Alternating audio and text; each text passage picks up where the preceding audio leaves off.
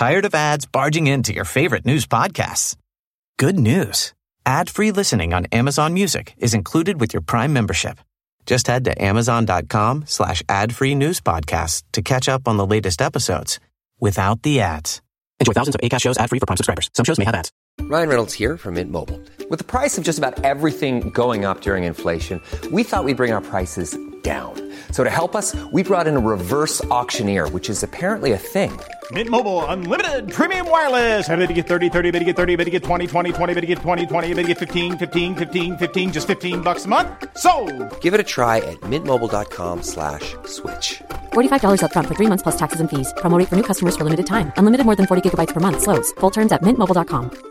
As a person with a very deep voice, I'm hired all the time for advertising campaigns. But a deep voice doesn't sell B2B, and advertising on the wrong platform doesn't sell B2B either. That's why if you're a B2B marketer, you should use LinkedIn ads. LinkedIn has the targeting capabilities to help you reach the world's largest professional audience.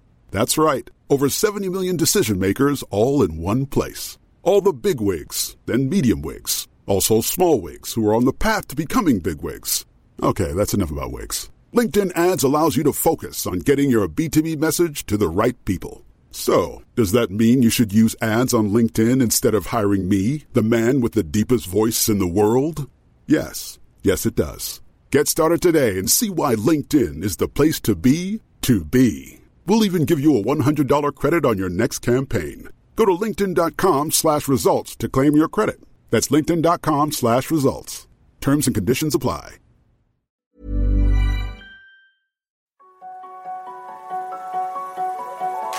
Bienvenue sur Limitless Project, le podcast qui explore les mystères de nos super pouvoirs et cherche comment les libérer. En discutant avec des scientifiques, médecins, sportifs ou entrepreneurs, je veux comprendre quels sont les secrets de la performance humaine et découvrir les meilleurs hacks pour optimiser ma vie, mes capacités et ma longévité. Si toi aussi tu veux exploser ton potentiel et améliorer ta santé, abonne-toi au podcast et rejoins ma newsletter pour recevoir chaque mois mes plus incroyables découvertes.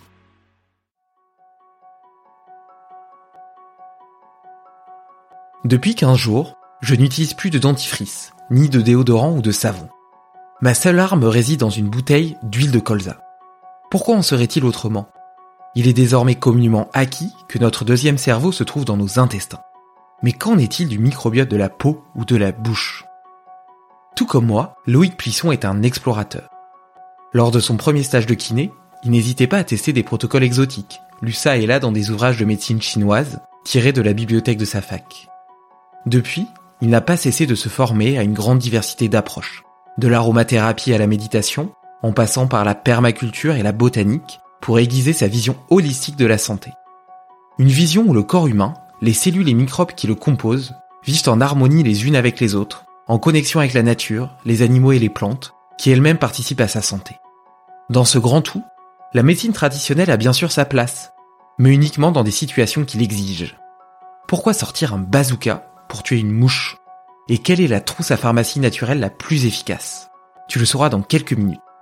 Belle écoute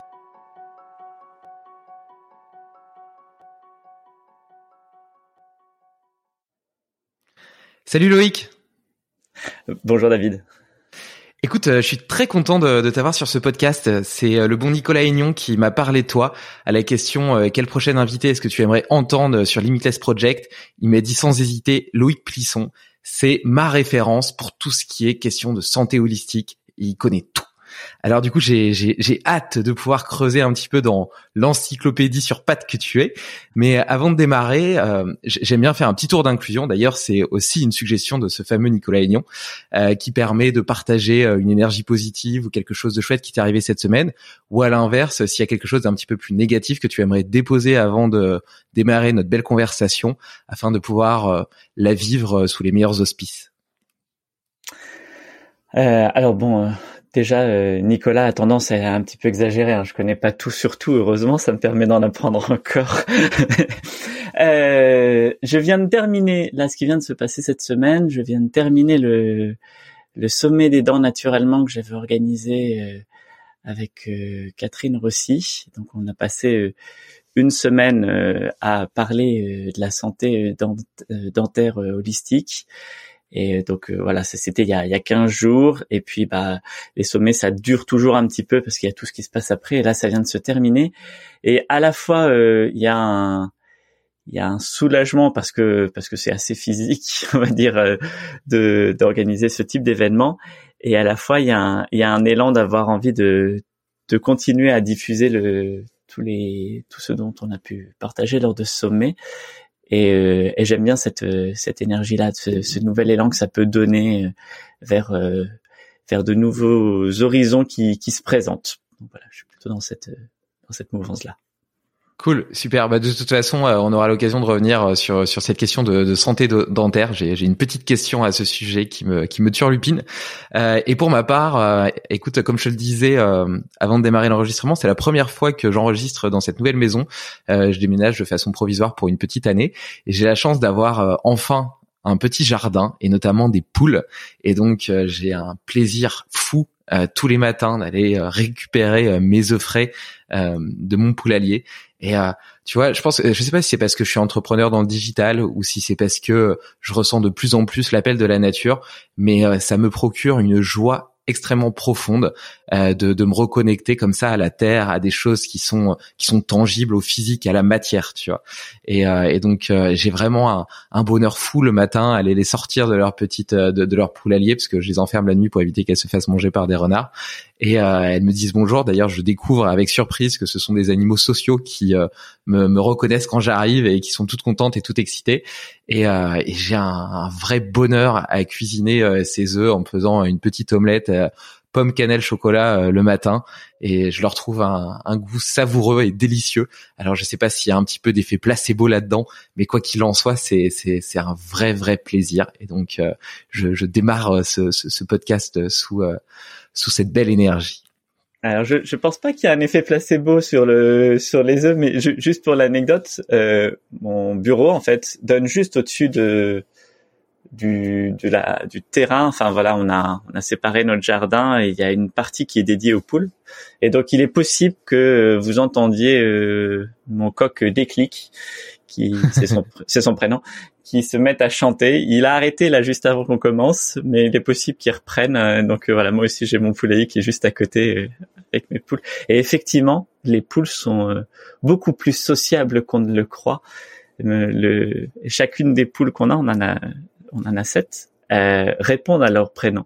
C'est assez assez fascinant de, dire quand on les appelle, c'est celle qu'on appelle qui vient et pas celle d'à côté.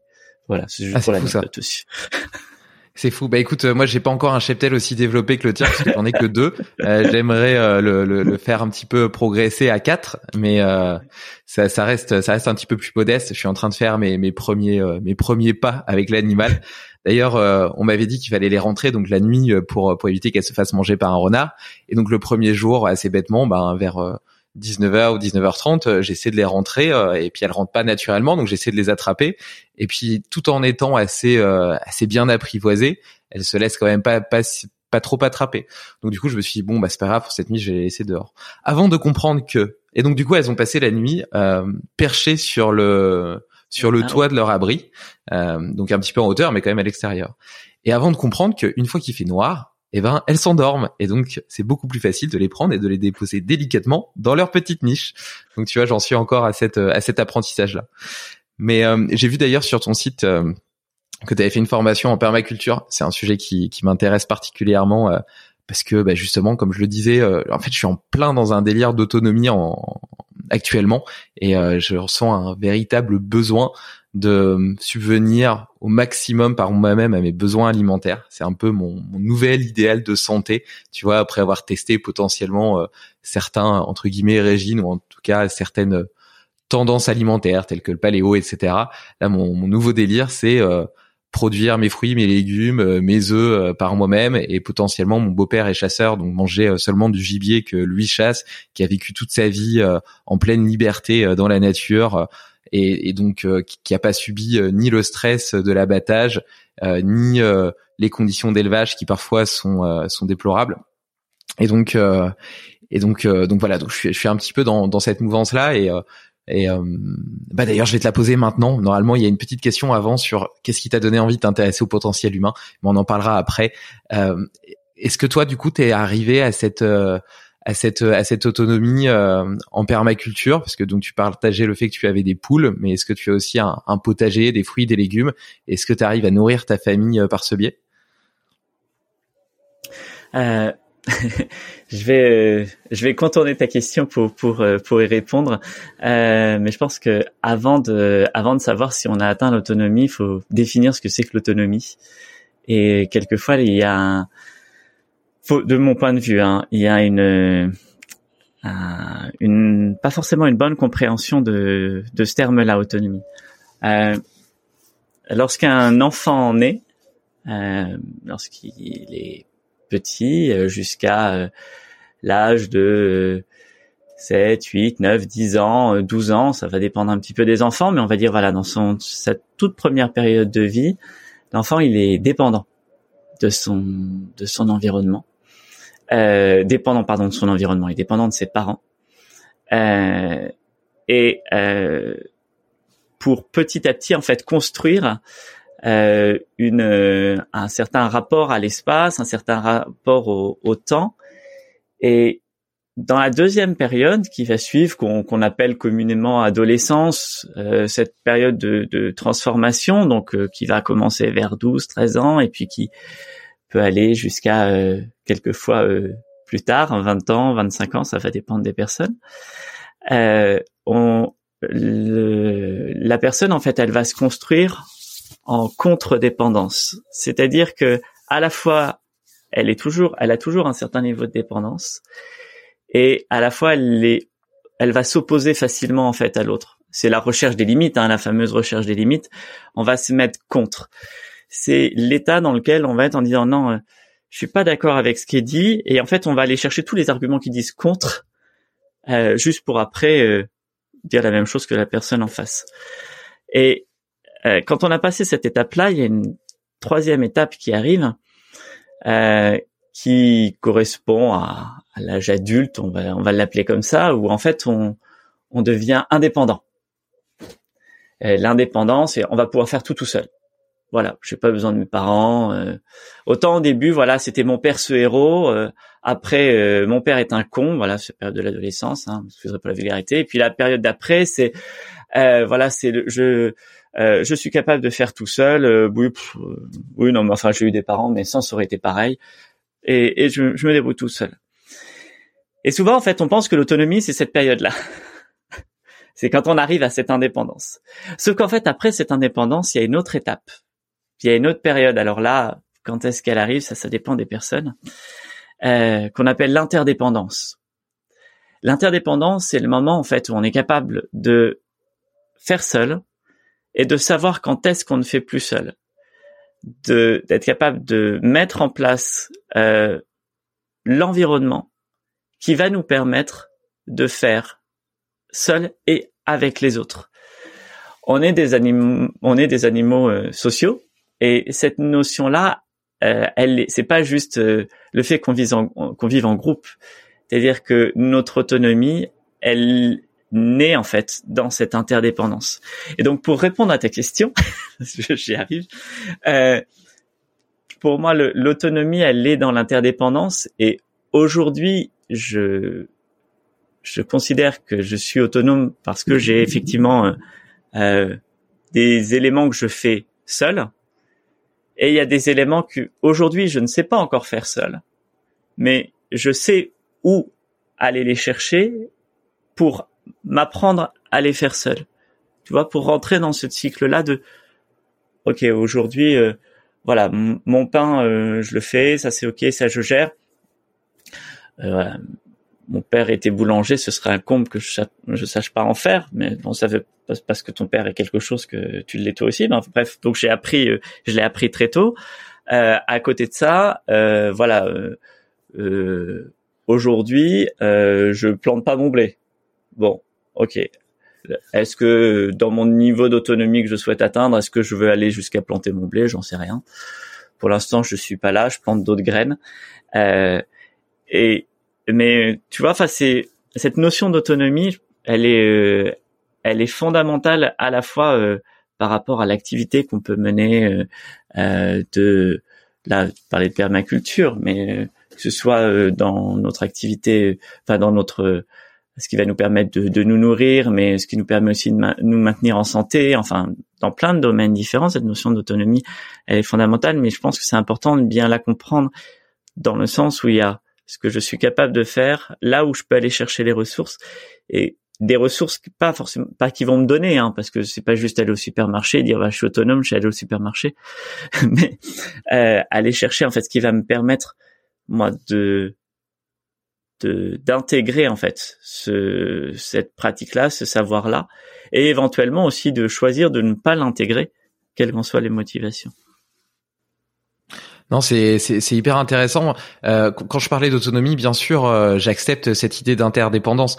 Et euh, mon, objectif est pas de tout contrôler et d'être capable de tout faire, parce que ça demanderait un temps énorme. Et puis ça serait nier toute l'intelligence collective, qui est quand même une richesse incroyable de l'humanité. Mais pour autant, j'ai le sentiment que on s'est de plus en plus spécialisé, donc de plus en plus, on est devenu de plus en plus dépendant de, plein d'autres systèmes.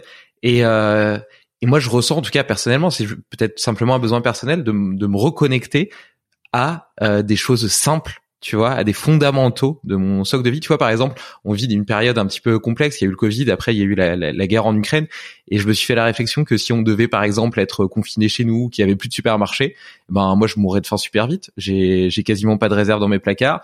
Euh, dans mon ancienne maison, j'avais pas de jardin, donc j'avais pas de potager à part deux trois fraisiers parce que j'adore les fraises. Euh, j'avais pas de poule, enfin j'avais rien, tu vois. Euh, et, et, et, cette euh, cette prise de conscience du fait que j'étais complètement euh, dépendant du système et que j'étais capable de rien par moi-même si ce n'est euh, faire euh, diriger une boîte dans, dans les médias, mais c'est même pas quelque chose de vraiment tangible, bah, m'a donné profondément envie justement de pour une part, en tout cas pour certaines filières, donc je vais pas aller jusqu'à planter mon blé, mais en tout cas avoir une certaine production de fruits, de légumes, euh, d'œufs, voilà, un peu de pêche pour manger un peu de poisson, j'aimerais bien. Donc il y a cette il y a cette réflexion là, et il y a aussi celle de de la qualité euh, des aliments que tu trouves, que ce soit sous, euh, sous, sous, un aspect éthique, euh, écologique, sous l'aspect des, des, personnes qui l'ont produite, et puis, bon, si on parle d'alimentation, dans une logique de qualité nutritive. Et j'ai l'impression que c'est de plus en plus difficile aujourd'hui de faire des actes de consommation conscients et qualitatifs euh, dans la mesure où on vit dans un monde mondialisé où tes amandes, même si elles sont bio, elles ont été produites en Italie et puis peut-être qu'en fait elles venaient de Turquie à la base et qu'ils les, les ont fait transiter par plusieurs pays pour leur donner une appellation bio alors qu'en fait elle n'était pas du tout. Euh, tu vois des euh, tu vois par exemple tu es obligé d'acheter je sais pas des frigos etc et qui en fait sont construits dans des chaînes de production énormes avec des gens qui sont potentiellement exploités. Et et donc je suis pas, je me, je, je, passe un petit peu du coq à l'âne, mais ça rejoint une conversation que j'avais avec euh, mon ami Rudy Koya, qui a été le premier invité de ce podcast, et on parlait de, de minimalisme, de consommation et de confort, et euh, comment est-ce que on peut consommer euh, sans être, sans tomber dans le piège du consumérisme justement, et en gardant un, une réflexion consciente de son acte d'achat. Et moi, je disais que j'avais un, un peigne qui me permettait que j'essaie d'appliquer et qui me permet d'avoir l'impression de bien consommer entre guillemets, qui est de me poser d'abord la question est-ce que je vais l'utiliser? Donc de toute façon, j'ai une règle à la maison, tout ce que j'ai pas utilisé dans l'année, je le donne ou je le vends. Donc comme ça, c'est très simple. Et euh, à force de l'appliquer, eh ben j'achète que des choses que j'utilise réellement et pas qu'une seule fois dans ma vie. Ça, c'est le premier prisme. Et le second, qui rejoint exactement notre conversation et qui est là où je voulais en venir, c'est euh, est-ce que les personnes qui l'ont produite sont fières d'y avoir contribué? Donc tu vois, est-ce qu'il y a un réel épanouissement par toutes les personnes qui ont contribué à produire cette chose, à créer cette chose dans leur travail Et ça, pour moi, c'est hyper important. Et c'est ça qui est le gage quelque part de l'éthique euh, de, de, de, de, la croissance euh, et de la et de la consommation. Et du coup, moi, en utilisant ou en dégustant, en utilisant cet objet, si c'est une chose, ou en mangeant euh, ce fruit, ce légume, si c'est si c'est un aliment, eh bien, je peux ressentir de la gratitude envers les personnes qui, en mettant du cœur, de l'amour, de la passion, euh, m'ont permis d'en jouir. Ça, c'est la, le, deuxième, la deuxième question du, du prisme. Et puis la troisième, euh, qui s'applique seulement aux choses, c'est est-ce qu'elle est durable? Parce que j'ai le sentiment que quand on achète des choses qui sont pas durables, eh ben on est un petit peu prisonnier, prisonnier de nos possessions, parce qu'on sait combien on a dépensé pour pour l'acquérir. Donc on sait combien, tu sais, le l'argent il est quand même lié au travail, donc on sait qu'on a dû travailler pour acheter quelque chose. Et si cette chose là euh, s'abîme rapidement, et ben ça va créer de l'aversivité, de l'aversivité à la perte, ça va nous énerver, et donc au final on devient prisonnier de nos possessions parce qu'on va, on a peur de les utiliser, on a peur de les abîmer, on doit, ça, ça, ça, crée une charge mentale parce qu'on doit euh, en prendre soin, les entretenir, etc. Tu vois, je pense notamment aux voitures. Euh, tu vois, t'as une belle voiture, bah tu vas avoir peur de la rayer, tu vas avoir peur qu'il y ait de la boue dedans, donc tu vas pas aller sortir des chantiers, des sentiers battus. Tu vas te dire ah, putain, faut que je la nettoie, etc. Sinon, elle va, elle va s'encrasser. Faut que je l'emmène faire souvent son entretien. Enfin, tu vois, tout ça au final, ça, ça dégrade ton ton expérience de vie pas seulement avec une voiture, mais quand tu commences à avoir beaucoup de choses comme ça qui auxquelles tu es obligé de porter attention euh, pour éviter des abîmer. Et euh, donc je, je, tu, tu, tu, remarqueras que je digresse beaucoup, mais je reviens au, à la base de mon propos qui est euh, la permaculture et donc le fait de produire des choses par moi-même. Eh bien pour les fruits, pour les légumes, pour les œufs euh, qui viennent de mon jardin, j'ai la certitude absolue que ils ont été élevés, ils ont grandi avec amour, que moi, quand je regarde mon plant de tomate pousser, que je vois ma tomate rougir, eh ben, euh, je, lui, je, lui ai donné les meilleures conditions pour se faire. Et puis par ailleurs, j'ai une vraie, euh, un vrai respect, tu vois, de, de l'aliment, de la façon dont il a poussé, un vrai respect de la nature, du cycle, tu vois, les déjections des poules qui peuvent aller donner de l'engrais euh, pour que ce, cette fameuse tomate pousse, donc de ce cycle naturel. Donc j'ai l'impression de me reconnecter à une source, à un fonctionnement de, un fonctionnement qui devrait être le bon, mais qui est de moins en moins le cas dans, dans, dans, la production industrielle. Et donc, en définitive, quand je mange mes œufs ou quand je mange mes tomates, eh ben, j'ai la certitude que euh, ces aliments-là ont été euh, produits avec en accord avec mon éthique, avec mes valeurs personnelles et euh, et qui plus est, ça c'est la cerise sur le gâteau, seront nutritivement, je pense, plus plus qualitatifs. Je me, je, me, permets juste de revenir sur le, le troisième point que tu as donné où tu as précisé, voilà, c'est pour les objets, est-ce qu'ils sont, est-ce que c'est durable? Je, je, le résume. Hein. Et euh, que soit en permaculture ou en permathérapie, en fait, on, on va le cette, cette idée-là, euh, on va pas trop se poser, on va pas le poser euh, sous cette forme-là. La question de savoir si c'est durable, mais plutôt est-ce que ça régénère? Et, euh, et pour le coup, en fait, c'est plus valable pour, que pour les objets, c'est valable pour tout, même pour ce que tu consommes. Euh, je vais, je vais, je vais prendre un, un, un propos pour illustrer. Euh, euh, enfin, je vais prendre un, exemple historique pour illustrer mon propos. Euh, la, les paniers en osier. Tu vois, tu, tu fais un panier en osier lorsqu'on lorsqu'on faisait un, un outil, euh, et je parle de ça, euh, ça a été valable euh, très très tardivement, hein, jusqu'au 18e, 19e siècle, et même dans certaines régions encore jusqu'au début du 20e siècle. Lorsqu'on produisait un outil, la question n'était pas de savoir si le l'outil allait durer, mais euh, il était de savoir si cet outil-là, soit euh, je pouvais le refaire simplement, et c'était le cas du panier en osier. C'est-à-dire qu'on s'en fiche qu'il soit, euh, qui, qui dure des années en fait, parce que bah, je vais l'utiliser une année et puis euh, bah, l'hiver d'après je vais en refaire un.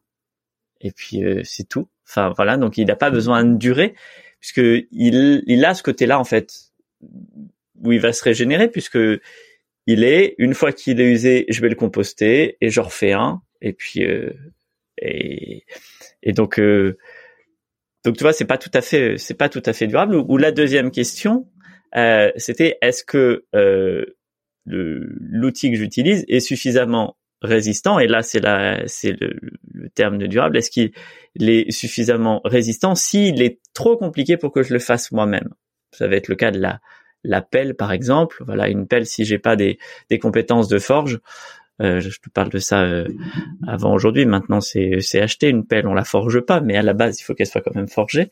Euh, dans ces cas-là, est-ce qu'elle est suffisamment résistante pour durer? Et donc la, la notion de de ce qui dure, en fait, elle elle se positionne à la fois entre ce qui va pas de ce qui dure, pardon. La notion de ce que j'utilise va se positionner à la fois entre ce qui va pouvoir durer et ce qui va pouvoir régénérer. Et, et, je, et je, je, vais boucler avec le cette histoire d'autonomie et d'interdépendance finalement parce que euh, aller euh, aujourd'hui, moi personnellement, voilà, euh, tresser un panier en osier, c'est loin d'être ma, ma force. Hein. Je suis pas très doué pour ça. Euh, chacun ses capacités, euh, mais je me suis pas encore plongé vraiment dans le sujet non plus. Voilà, mais je sais où aller chercher en fait cette information si à un moment donné, voilà, j'ai besoin d'aller euh, tresser mon panier. Mais cette question-là, en fait, de, de tresser mon panier, elle, moi, elle va se poser si à un moment donné, je me dis, ok, faut que j'ai quelque chose, j'ai besoin là, j'en suis à un niveau où je veux pouvoir régénérer cette notion-là, cette, cet aspect-là, cet outil-là.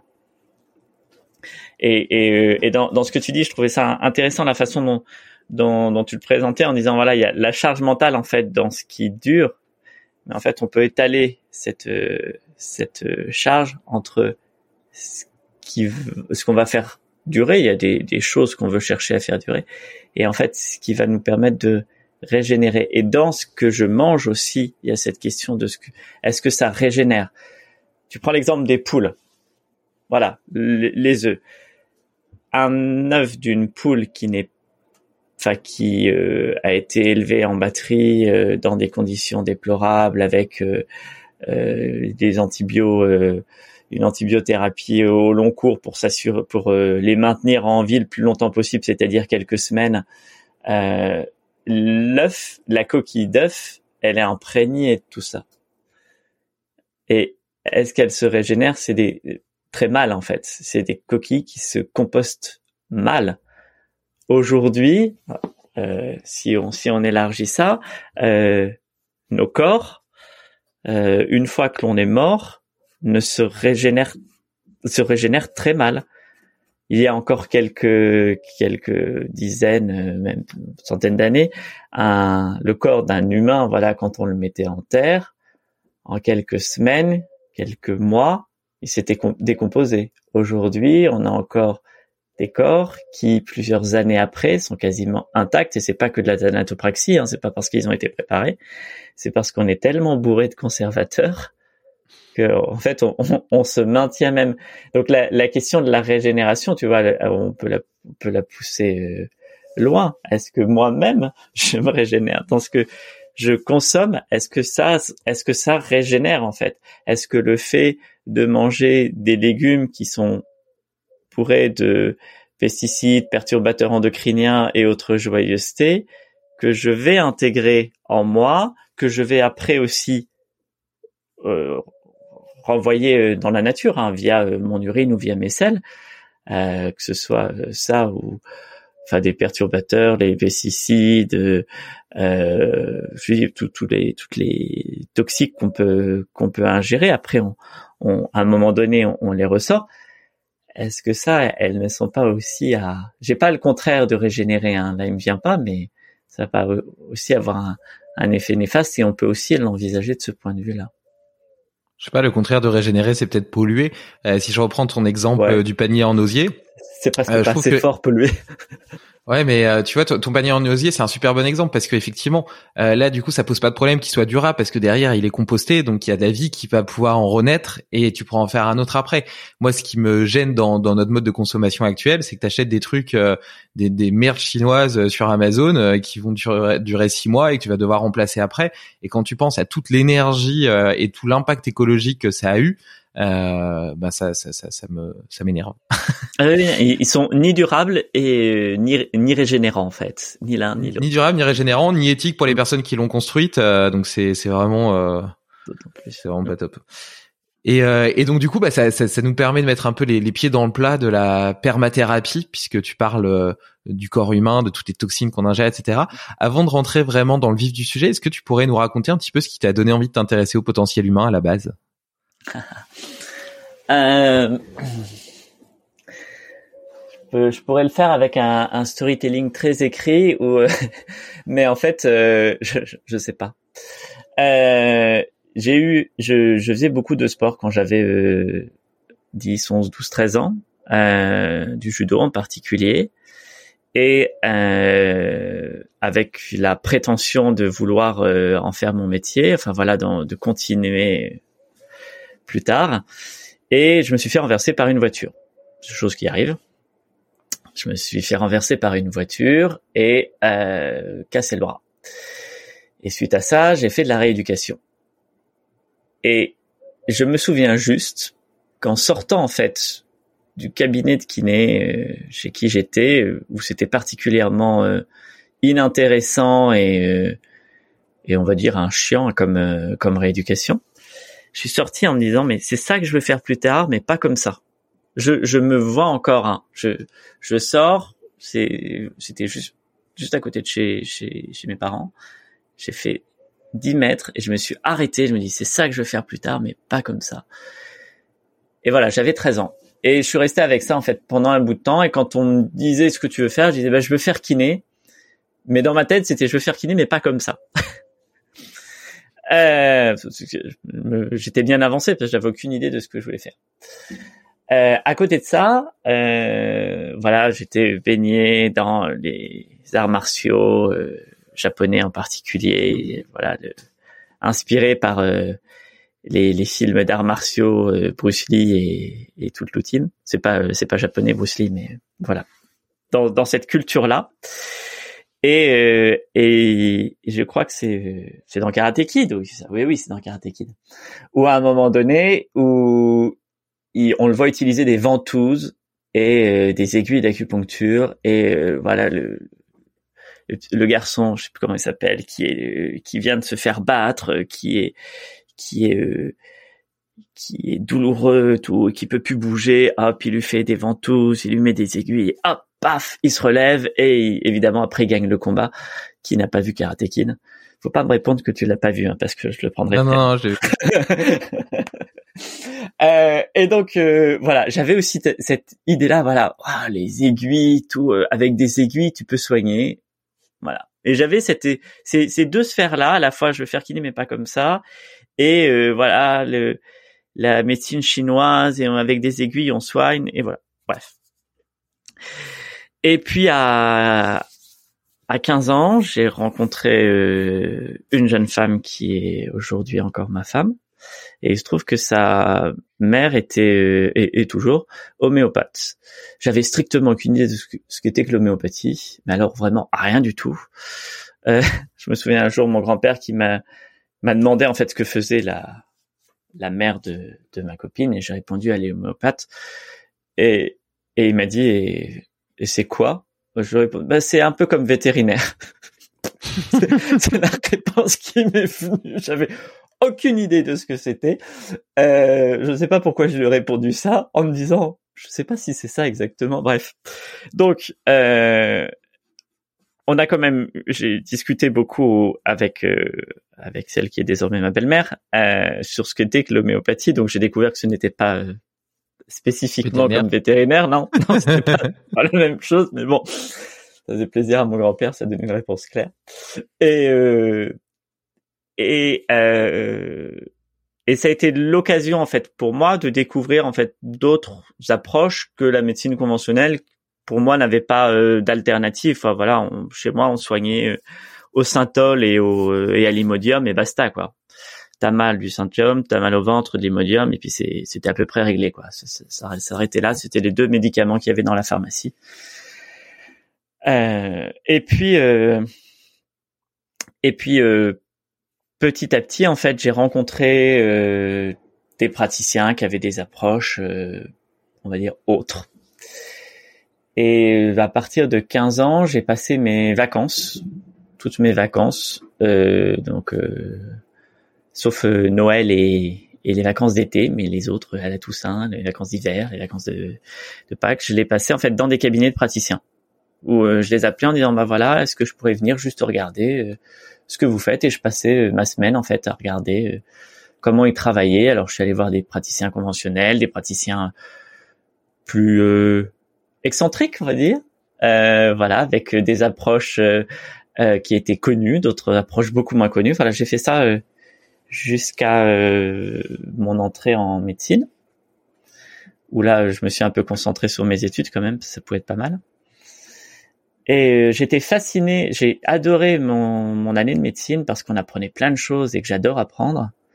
Et à la fois, euh, l'état d'esprit me convenait pas du tout, quoi. C'était voilà, j'étais pas du tout dans ce dans dans le même état d'esprit en fait que les autres étudiants en médecine.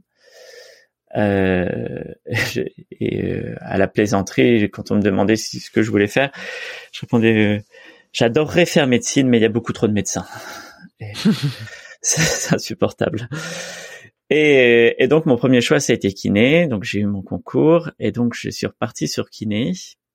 Et j'avais encore toujours cette idée-là de kiné du sport, mais pas comme ça. Et là, j'ai eu un deuxième insight au moment où je suis rentré littéralement en cours. J'étais en première année de kiné, je venais d'avoir, j'avais eu mon diplôme, il était encore tout chaud, enfin mon diplôme de ma, première année de médecine. Et, euh, j'arrive dans la cour, c'est euh, une petite école à Orléans. Euh, voilà, il y avait une cour. Nous, on était au premier étage. Au rez-de-chaussée, il y avait la crèche. Donc, on passait par la crèche pour atteindre l'école. Et je passe la porte. Et là, j'ai l'insight. Je sais pas d'où il vient. Je serai jamais kiné du sport. J'avais fait ça. À chaque fois, il y avait cette idée de sport. Voilà, je faisais encore beaucoup de sport, tout machin, et je serais jamais kiné du sport. Et je me souviens m'être assis, on montait l'escalier et je m'assis à ma place. Et là, euh, le cours, je sais pas ce qui s'est raconté. Moi, j'étais mais merde, je vais faire quoi alors si si c'est pas ça que je vais faire. Et euh, et j'ai passé euh, trois ans, euh, mais quand, quand je regarde, quand je, je regarde, quand je, je lis Harry Potter, j'ai, je, je retrouve mes, mes études de kiné. J'ai passé trois ans euh, comme ça. Euh, aussi euh, aussi euh, attentif en cours que euh, Harry hein, et où je suis allé explorer tout voilà moi je suis allé explorer la, la forêt comment s'appelle la forêt interdite je crois un truc comme ça. Je suis allé explorer la forêt interdite en fait dans le à l'école. C'est-à-dire qu'il y avait un on avait une très très très très riche bibliothèque. J'ai rarement eu l'occasion d'en voir une aussi, riche en termes de, de livres de, de soins à la fois conventionnels et non conventionnels, avec des c'était notre ancien directeur qui euh, qui avait permis ça et, c'était vraiment fascinant. Et euh, j'allais, j'ai emprunté 10 ou 15 livres par par semaine que que je lisais et je ne faisais que ça. je sais pas si j'ai appris un seul cours. Si j'ai dû en apprendre quelques. Non, c'est pas vrai. J'ai appris. J'ai quand même eu mon diplôme, mais j'ai pas vraiment été un élève très très attentif en fait pendant mes études de kiné. Je lisais tous les bouquins de d'ostéo avec des, des bouquins les plus obscurs qui soient où euh, voilà où on parle de aujourd'hui, savez, c'est des gros mots. On parle de mouvement respiratoire primaire, on parle de fluide de vie, on parle euh, d'élan, de puissance euh, et, et, de trucs qui aujourd'hui, non, non, faut pas parler de ça. C'est des gros mots. Et euh, la même chose, voilà, j'ai des bouquins de médecine chinoise, d'ayurveda, de médecine thaï, de médecine coréenne, de médecine sibérienne, de médecine unani, c'est la médecine perse euh, de médecine hippocratique. Enfin bref, j'ai pas mal écrit, mais je me suis, moi ça, j'ai trouvé ça cool. Hein. Trois ans de trois ans de kiné, pas fait beaucoup de kiné, mais pour le reste. Et, euh, et en plus, j'avais un terrain de jeu qui était formidable. C'est que euh, euh, en très très vite, la particularité des études de kiné, c'est que très très vite, on a des patients qu'on n'appelle pas comme ça parce qu'on est que stagiaire, donc euh, c'est pas pas des patients, mais comme en fait il n'y a pas suffisamment de kinés dans les centres ou dans les hôpitaux, et eh ben les étudiants ils servent à remplacer les à remplacer les, les kinés qui sont en vacances ou qui sont absents, et donc on est censé être en stage, mais en fait on fait le boulot d'un kiné quoi. Bref. Et très très rapidement, hein, enfin dès la dès la fin de la première année, on commence à avoir des stages ça fait un peu peur hein, quand on le dit comme ça, c'est mince. Vers qui, qui est-ce qu'on envoie quand on va dans un centre de rééducation? Et euh, et la particularité en fait du quand on est quand on est quand on est kiné, la particularité c'est qu'on travaille dans des grandes salles qu'on peut fermer. On a ce qu'on appelle les les, les cages. Ouais, c'est pas très joli comme terme, mais techniquement c'est ça. C'est des cages en métal et on peut mettre des rideaux. Ça, ça a évolué quand même, hein, mais c'est comme ça il y a, il y a un peu plus de 15 ans. Et euh, et rapidement en fait, je faisais, enfin voilà, quand j'avais mes patients, voilà, j'ai une fois que le contact était établi et que la confiance euh, s'était posée, euh, je leur proposais en fait qu'on bifurque un petit peu et qu'on essaie d'autres choses. que que le standard que m'imposaient mes maîtres de stage ou et, euh, et, donc en règle générale, je m'enfermais en fait avec mes patients euh, dans une pièce ou euh, dans une cage. Et là, euh, et là, c'était parti pour. Euh, bah voilà, alors j'ai j'ai vu voilà qu'on pouvait travailler comme ça, qu'on pouvait faire comme ça, comme ça. Est-ce que est-ce que vous acceptez qu'on essaye? Et en règle générale, ils étaient d'accord.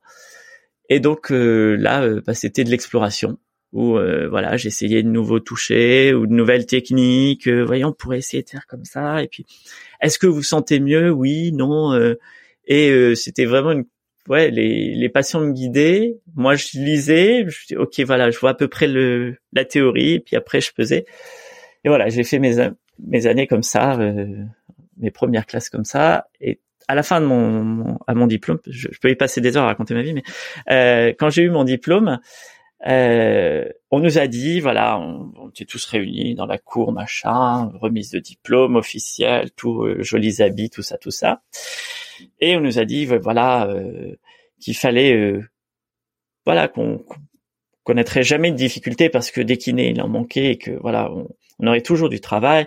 Que l'important c'était d'abord d'être un autre kiné, que on serait tenté par faire de votre formation, etc. Mais d'abord concentrez-vous sur ce que vous savez et puis vous verrez après, voilà, vous pourrez commencer à vous former euh, dans 4 5 enfin continuer de faire des formations continues dans dans 4 5 ans mais d'abord euh, faites bien ce qu'on ce qu'on vous a appris voilà. Soyez d'abord un mon kiné avant de faire autre chose. Donc comme je suis un élève consciencieux et euh, à l'écoute de, de, de de mes pères hein, comme tu l'auras compris bah, j'ai commencé à me former à d'autres choses dès que je suis sorti à peine mon diplôme en poche. En fait, je crois même que le matin même de la remise, avant même d'aller à la remise, je m'étais déjà inscrit en fait à un stage euh, après. Bref. Et là, euh, là a commencé ma deuxième phase d'exploration ou la troisième, je sais pas, euh, où je me suis formé de manière euh, massive. en cinq ans, je me suis formé en fasciathérapie, en microkiné, en médecine chinoise, en réflexologie, tout ensemble. C'est-à-dire que j'enchaînais les, les formations. Ce que je ne conseille pas forcément parce que c'est assez perturbant niveau euh, connexion euh, neuronale.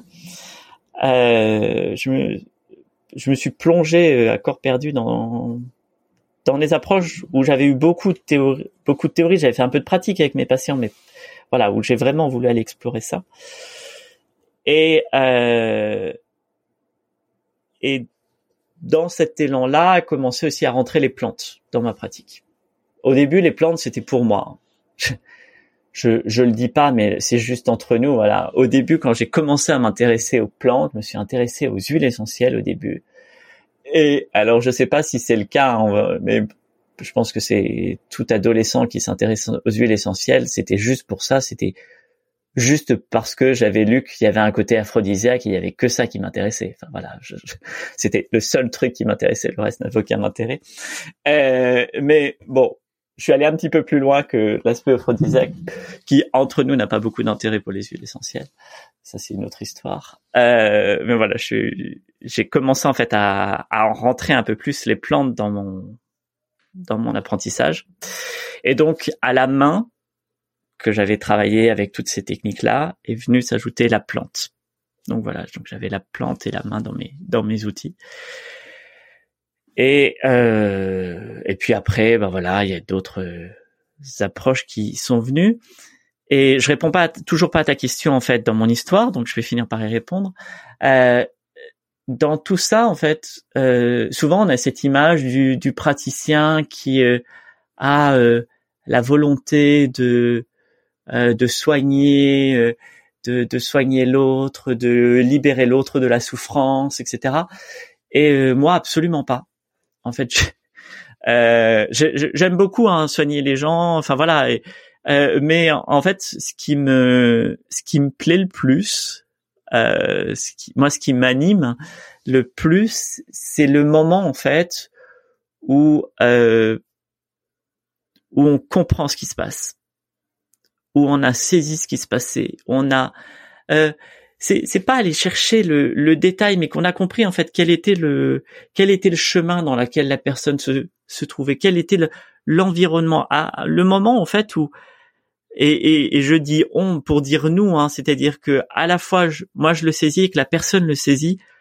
Ok, en fait, ce qui est en train de se passer en ce moment, c'est ça. Et ça, c'est pour moi, c'est le moment le plus euh, le, le, plus le plus jouissif de de du soin. Euh, la partie après où on va euh, parce qu'à partir du moment où, où, où on a saisi ça, le reste, ça coule de source. Le reste, j'ai envie de dire, c'est ça, ça, devient évident en fait. Euh, à partir du moment où, je sais pas moi, si tu donnes un exemple où, où tu as euh, prendre un exemple mécanique, mais voilà, à partir du moment où tu as compris que c'est en appuyant sur la pédale que ça fait accélérer la voiture, bah voilà, euh, appuyer sur la pédale, tu vas le faire avec ton pied, tu vas le faire avec ta main, tu vas le faire avec un bâton, enfin, je dirais après, euh, on va chercher le truc le plus pratique. Mais le, le soin, c'est juste un outil, c'est un truc pratique. Mais ce qui va apporter, c'est déjà de comprendre en fait tout ce qu'il y a autour. Et moi, c'est vraiment ça qui m'anime, c'est ok de d'avoir ce regard-là sur la vie de la personne et le fait d'avoir eu toutes ces approches-là euh, avant euh, dans, dans, dans les différentes formations que j'ai fait, euh, cette compréhension-là, on peut l'avoir avec différentes facettes, différents angles, euh, comme un, tu parlais de, de prisme tout à l'heure, voilà, on, on, va regarder en fait la personne avec différents prismes et euh, à un moment donné, en fait, elle elle prend du volume parce qu'on peut lui donner en fait plusieurs euh, niveaux de compréhension.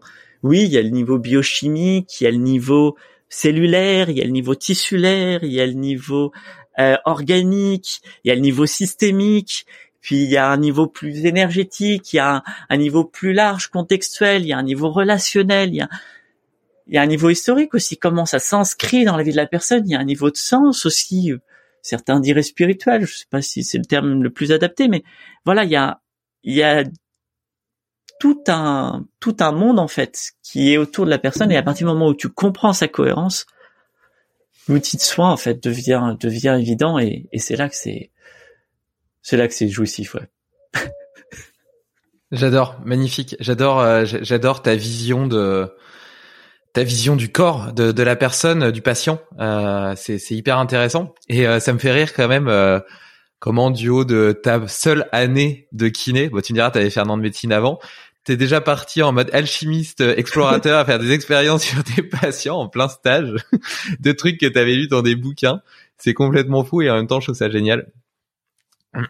Et euh, et du coup, ça, grâce à toutes les formations que tu as faites, de tous les livres que tu as lus, ça t'a permis d'avoir du coup une vision très holistique euh, de la santé, des différentes thérapies qui existent. Euh, tu as parlé plusieurs fois de, de, l'importance des plantes, tout en précisant que c'était simplement un outil. Euh, on y reviendra de toute façon par la suite, notamment sur sur les huiles essentielles.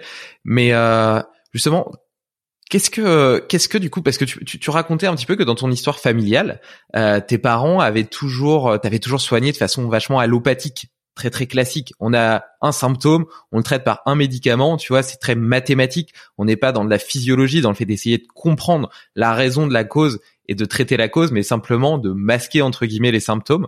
Euh, et donc, j'imagine que toute cette exploration pour toi a changé complètement ton paradigme de pensée vis-à-vis de la, de la médecine quels sont les principaux mythes que euh, ces cinq ans ont déconstruit dans ta tête? Et, euh, et là tu t'es dit putain en réalité j'avais rien compris euh, je vais pas dire c'est ça la vérité mais je sais que je suis sur le bon, bon chemin.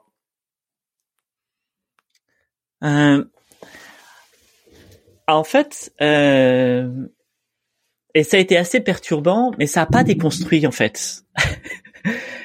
Comment comment dire lorsque j'étais en première année de médecine euh, j'avais mal à la tête et mal au ventre. Tu vois, genre euh, mois de mars, avril. Alors euh, les partiels sont mai, juin. on vient d'avoir les partiels de janvier. La pression a commencé à monter.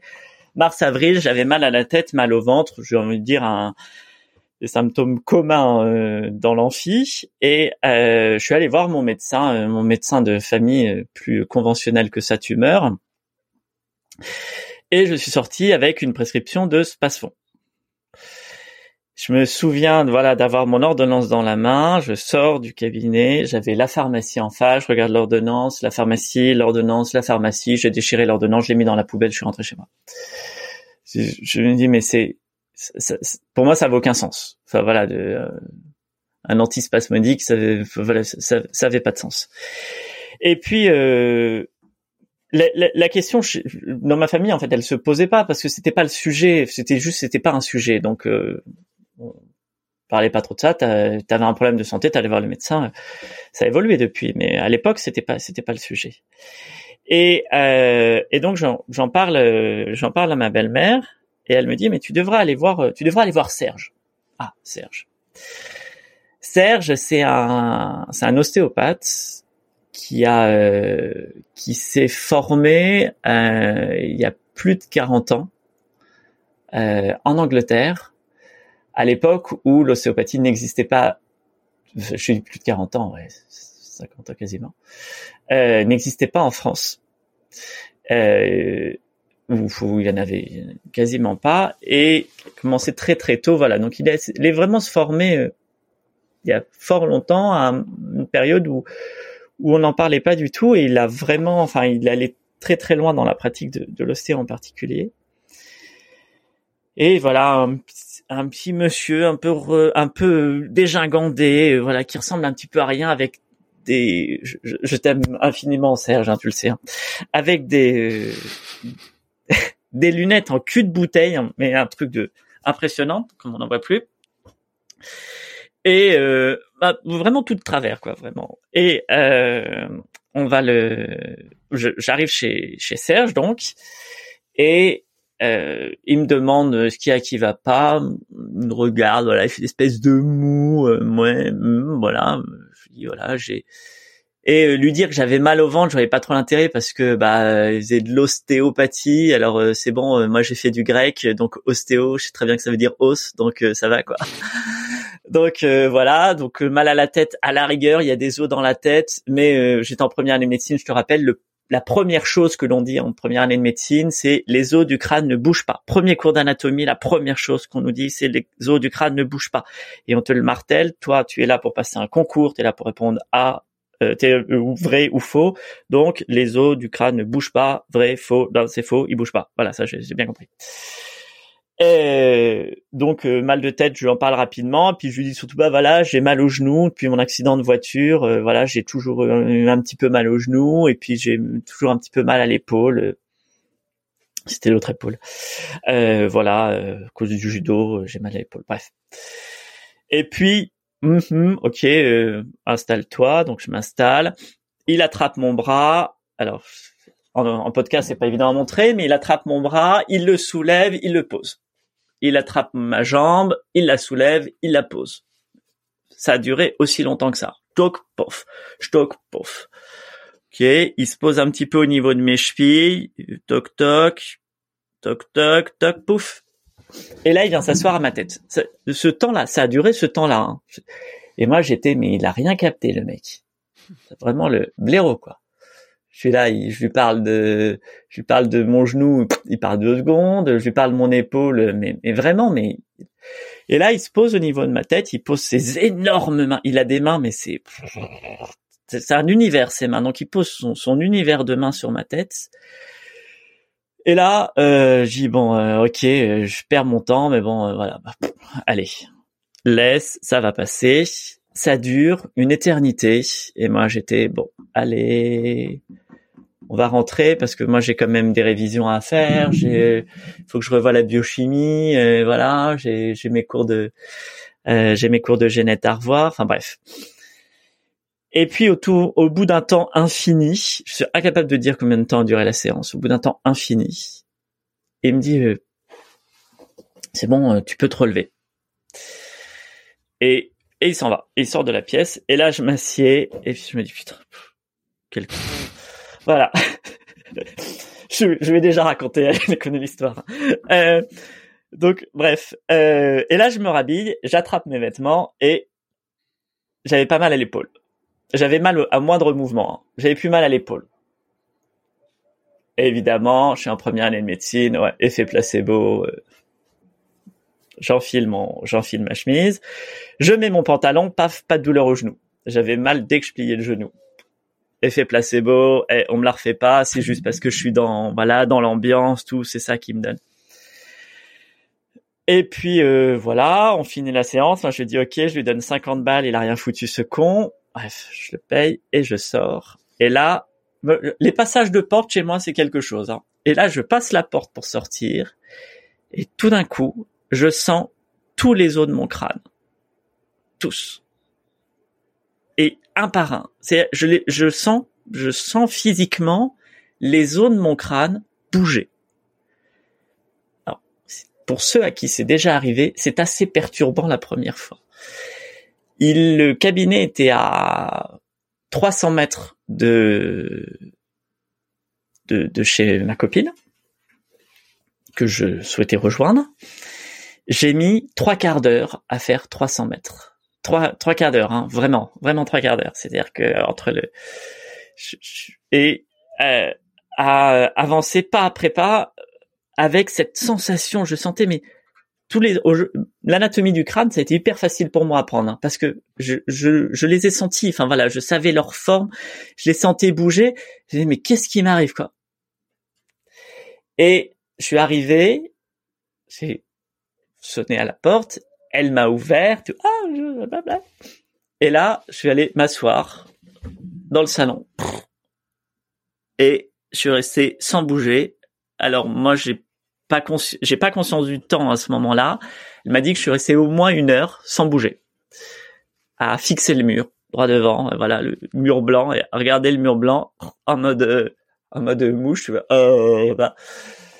Et euh, et moi j'ai juste ce souvenir de tous les os de mon crâne qui bougent.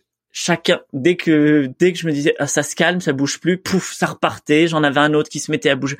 Bref.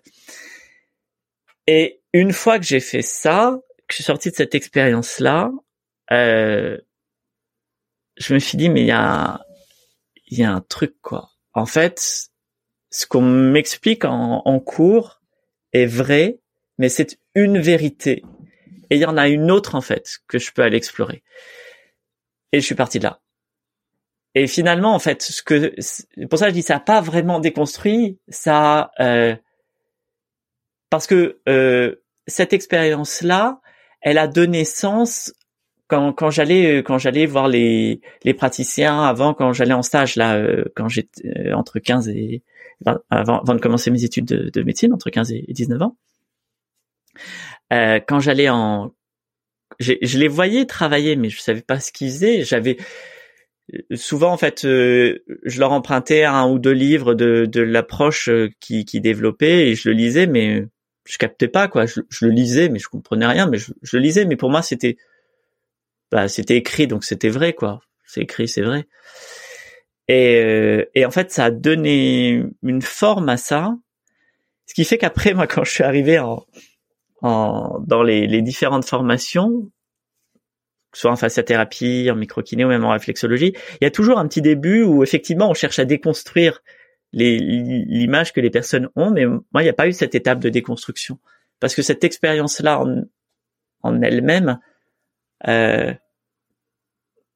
m'a montré qu'il y avait une... Il y avait, que les vérités étaient multiples, quoi. Et qu'il suffisait peut-être juste de se laisser la possibilité de les observer.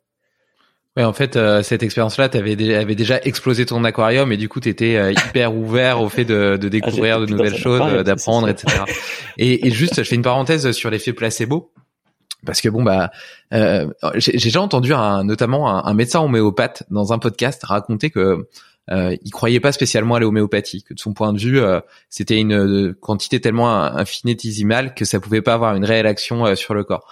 Mais pour autant, il l'utilise et, et, ça fonctionne très bien avec ses patients. et il expliquait ça justement lui par, par l'effet placebo, c'est-à-dire qu'il avait tellement confiance. En fait, il voyait l'homéopathie comme le seul placebo que tu avais le droit de donner en tant que tel. Tu vois, parce que et donc du coup, euh, et donc du coup, il avait des patients, etc. Et, euh, et, il avait tellement confiance dans, dans son diagnostic, dans la façon dont il le présentait aux patients, etc., dont il le donnait, que, que d'une part ça fonctionnait et que d'autre part, il préférait faire ça euh, plutôt que donner, de donner un médicament à la con et qui potentiellement va avoir plein d'effets secondaires dramatiques, dramatiques ou non d'ailleurs, mais en tout cas potentiellement des effets secondaires vs des des des, des, des restes de plantes, je sais pas vraiment comment ça peut s'appeler, euh, diluées, euh, qui euh, ne n'auront aucun effet négatif en tout cas euh, sur sur le corps. Enfin, bref, je voulais juste dire par là que en soi soigner avec le placebo pourrait être considéré comme une véritable médecine, tu vois. Et sans que ce soit forcément perçu comme quelque chose de négatif, parce que le pouvoir de l'esprit est hyper puissant. Euh, il y a notamment Joe Dispenza qui, a, qui en a pas mal parlé dans son livre euh, le, le, le, placebo c'est vous, mais c'est pas le seul. Il y, y en a plein. Euh, d'ailleurs, je suppose qu'en médecine, on étudie euh, ce que tu disais. j'étais en première année de médecine, donc on avait parlé du placebo. J'imagine qu'on dit que justement l'effet placebo est pas nul, et c'est bien pour ça que quand on vérifie la l'intérêt d'un traitement ou d'un protocole, on le compare toujours à un placebo parce que le placebo a un effet en lui-même. Je, je, vais je, vais aller dans ce sens-là où, où euh, je, j'ai créé en fait avec ma belle-mère une école d'homéopathie et de médecine chinoise, pas tout seul, euh, avec ma femme et une, autre personne, une ORL. Euh, à côté de ça, moi je crois pas en l'homéopathie. et, et en fait, j'y crois pas. Juste, moi je constate, c'est-à-dire j'ai constaté chez euh, des, des effets sur le comportement de certaines personnes euh, j'ai constaté des effets sur des éléments tangibles, physiques de la personne. J'ai constaté des effets dans des endroits que euh, je ne soupçonnais pas avant de donner le traitement et que je découvre a posteriori que ah effectivement ce traitement-là, il agit aussi sur cette sur cet aspect-là. Euh, je le constate et je suis toujours le premier surpris lorsque la personne pas. On, on, on en parlait récemment avec avec euh, avec ma belle-mère euh, où, elle disait mais je, je, suis la première à dire mais vous êtes sûr que que ça a marché? Vous êtes vous êtes sûr que que ça va mieux? Ça ça fait ça fait bientôt 40 ans hein, qu'elle est euh, 35 ans qu'elle est ouais entre 35 et 40 ans qu'elle est qu'elle est homéopathe hein. mais mais pareil enfin j'ai ce même ce même rapport là et j'ai envie de te dire même en dans certaines thérapies manuelles que je peux faire extrêmement léger la, la microkiné on est proche de l'homéopathie en termes de, de de technique hein, sur, sur, le toucher, c'est homéopathique comme toucher. Et la personne revient, elle dit mais vous êtes sûr que c'est c'est ça qui est amélioré? Et la personne va mieux. Mettre ça sur le mettre ça sur le la croyance et sur le la puissance de l'esprit, pour moi, hein, euh, c'est il y a y a un y a un rapport qui est qui, qui est peut-être un, peu euh, qui est faussé, dans le sens où, moi je considère que le corps et l'esprit ne sont pas liés. J'aime beaucoup introduire comme ça. Le corps et l'esprit ne sont pas liés parce qu'il n'y a pas de lien entre les deux. S'il y avait un lien, en fait, on pourrait agir sur ce lien, mais il n'y a pas de lien. Le corps et l'esprit sont la même chose. C'est la même entité avec des niveaux d'expression qui sont différents, des niveaux de, euh, de perception qui vont être différents, mais c'est la même chose. Et donner du, du, du pouvoir à l'esprit, c'est donner du, du pouvoir au corps. Et pour moi, l'effet placebo, il n'est pas plus une réaction, de, une conviction de la personne qu'une conviction du corps de la personne, mmh. une réponse de l'esprit de la personne, une réponse du corps de la personne. Et plus ça va, alors euh, si, si euh, tu m'interroges dans un an, deux ans, trois ans, je te dirais peut-être des choses un petit peu différemment, parce que ça c'est des choses qui, qui avancent, mais pour moi, le, aujourd'hui, l'effet placebo, c'est principalement en fait une, une, une réaction dont on n'explique pas le mécanisme qui est derrière tu expliques pas le mécanisme qui est derrière à partir du moment où le regard que tu portes sur la personne est trop obtus. La réaction, elle peut être liée au produit, elle peut être liée aussi à l'environnement social, elle peut être liée à ce que la personne va porter dans ce qu'elle prend, elle peut être liée à la réaction même du produit, elle peut être liée à euh, ce que ça va évoquer, ce que ça va euh, induire en termes d'émotion, en termes de sentiments pour la personne. Il y a plein de niveaux en fait qui qui peuvent réagir. Et en fait, on veut expliquer qu'avec une seule, une seule facette, c'est peut-être un peu dommage de vouloir se restreindre à une, seule. Pour moi, le, placebo, c'est, avant tout ça. Aujourd'hui, je le vois comme ça, comme le fait de ne, c'est juste un, un niveau qu'on n'a pas encore compris. Non, c'est hyper intéressant. Bah, à un niveau qu'on n'a pas encore compris, euh, c'est quand même, euh, comme tu disais euh, tout à l'heure, que le corps et l'esprit étaient une seule et même chose en agissant sur l'un ou sur l'autre, même si le composé a pas une action chimique directe, il peut conditionner la façon dont, dont, dont le corps ou l'esprit réagit. Et d'ailleurs, j'ai un petit exemple mécanique pour le coup à partager, qui est que je m'étais fait une entorse de la cheville qui, qui s'était pas très bien réparée et, euh, et donc j'avais une euh, des douleurs en dorsiflexion, euh, notamment avec appui si je voulais faire des sauts, ce genre de choses, plonger. et, et j'avais été chez, chez mon ostéo et il m'avait libéré le talus.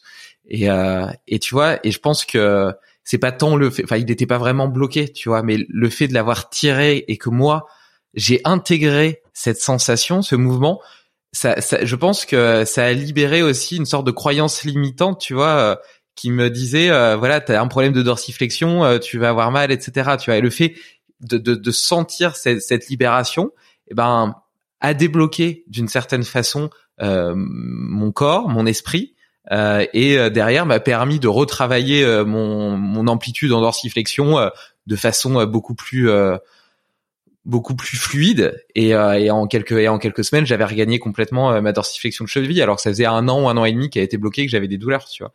Et, euh, et c'est pas le fait d'avoir libéré le talus en fait qui m'a qui m'a guéri. C'est l'action la façon dont ça a conditionné mon système de croyance. Et quand je parle de mon système de croyance je parle pas seulement celui de l'esprit je parle la sensation de mon corps aussi.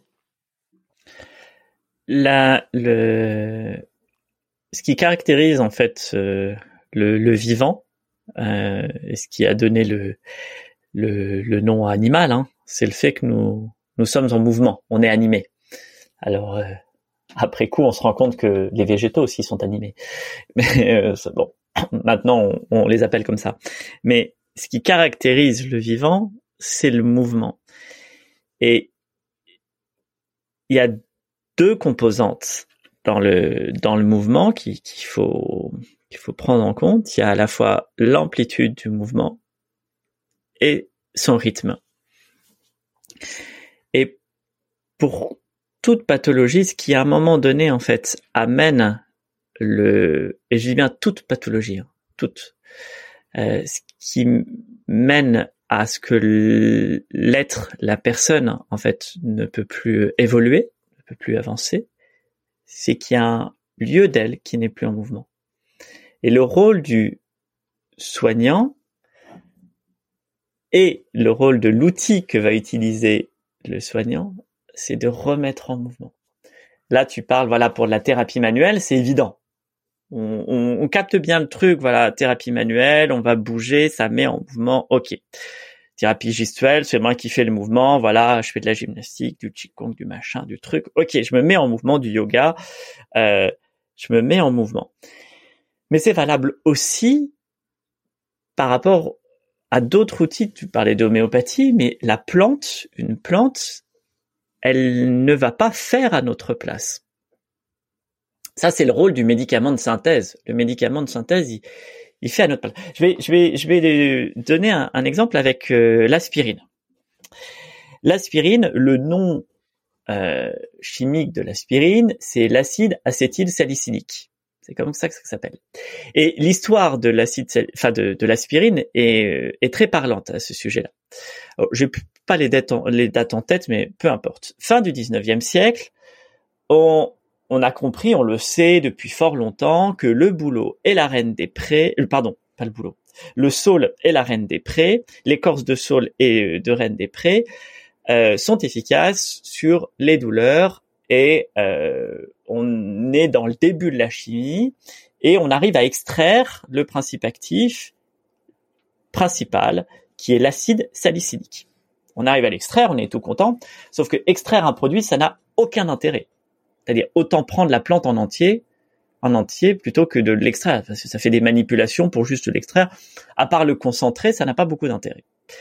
Donc on l'extrait et on se dit mais en fait nous ce qu'on voudrait ce serait pouvoir le synthétiser. Alors euh, arrive toute une mise en place, bref ils arrivent finalement assez rapidement à synthétiser ce produit-là. Sauf que bah, le produit de synthèse il est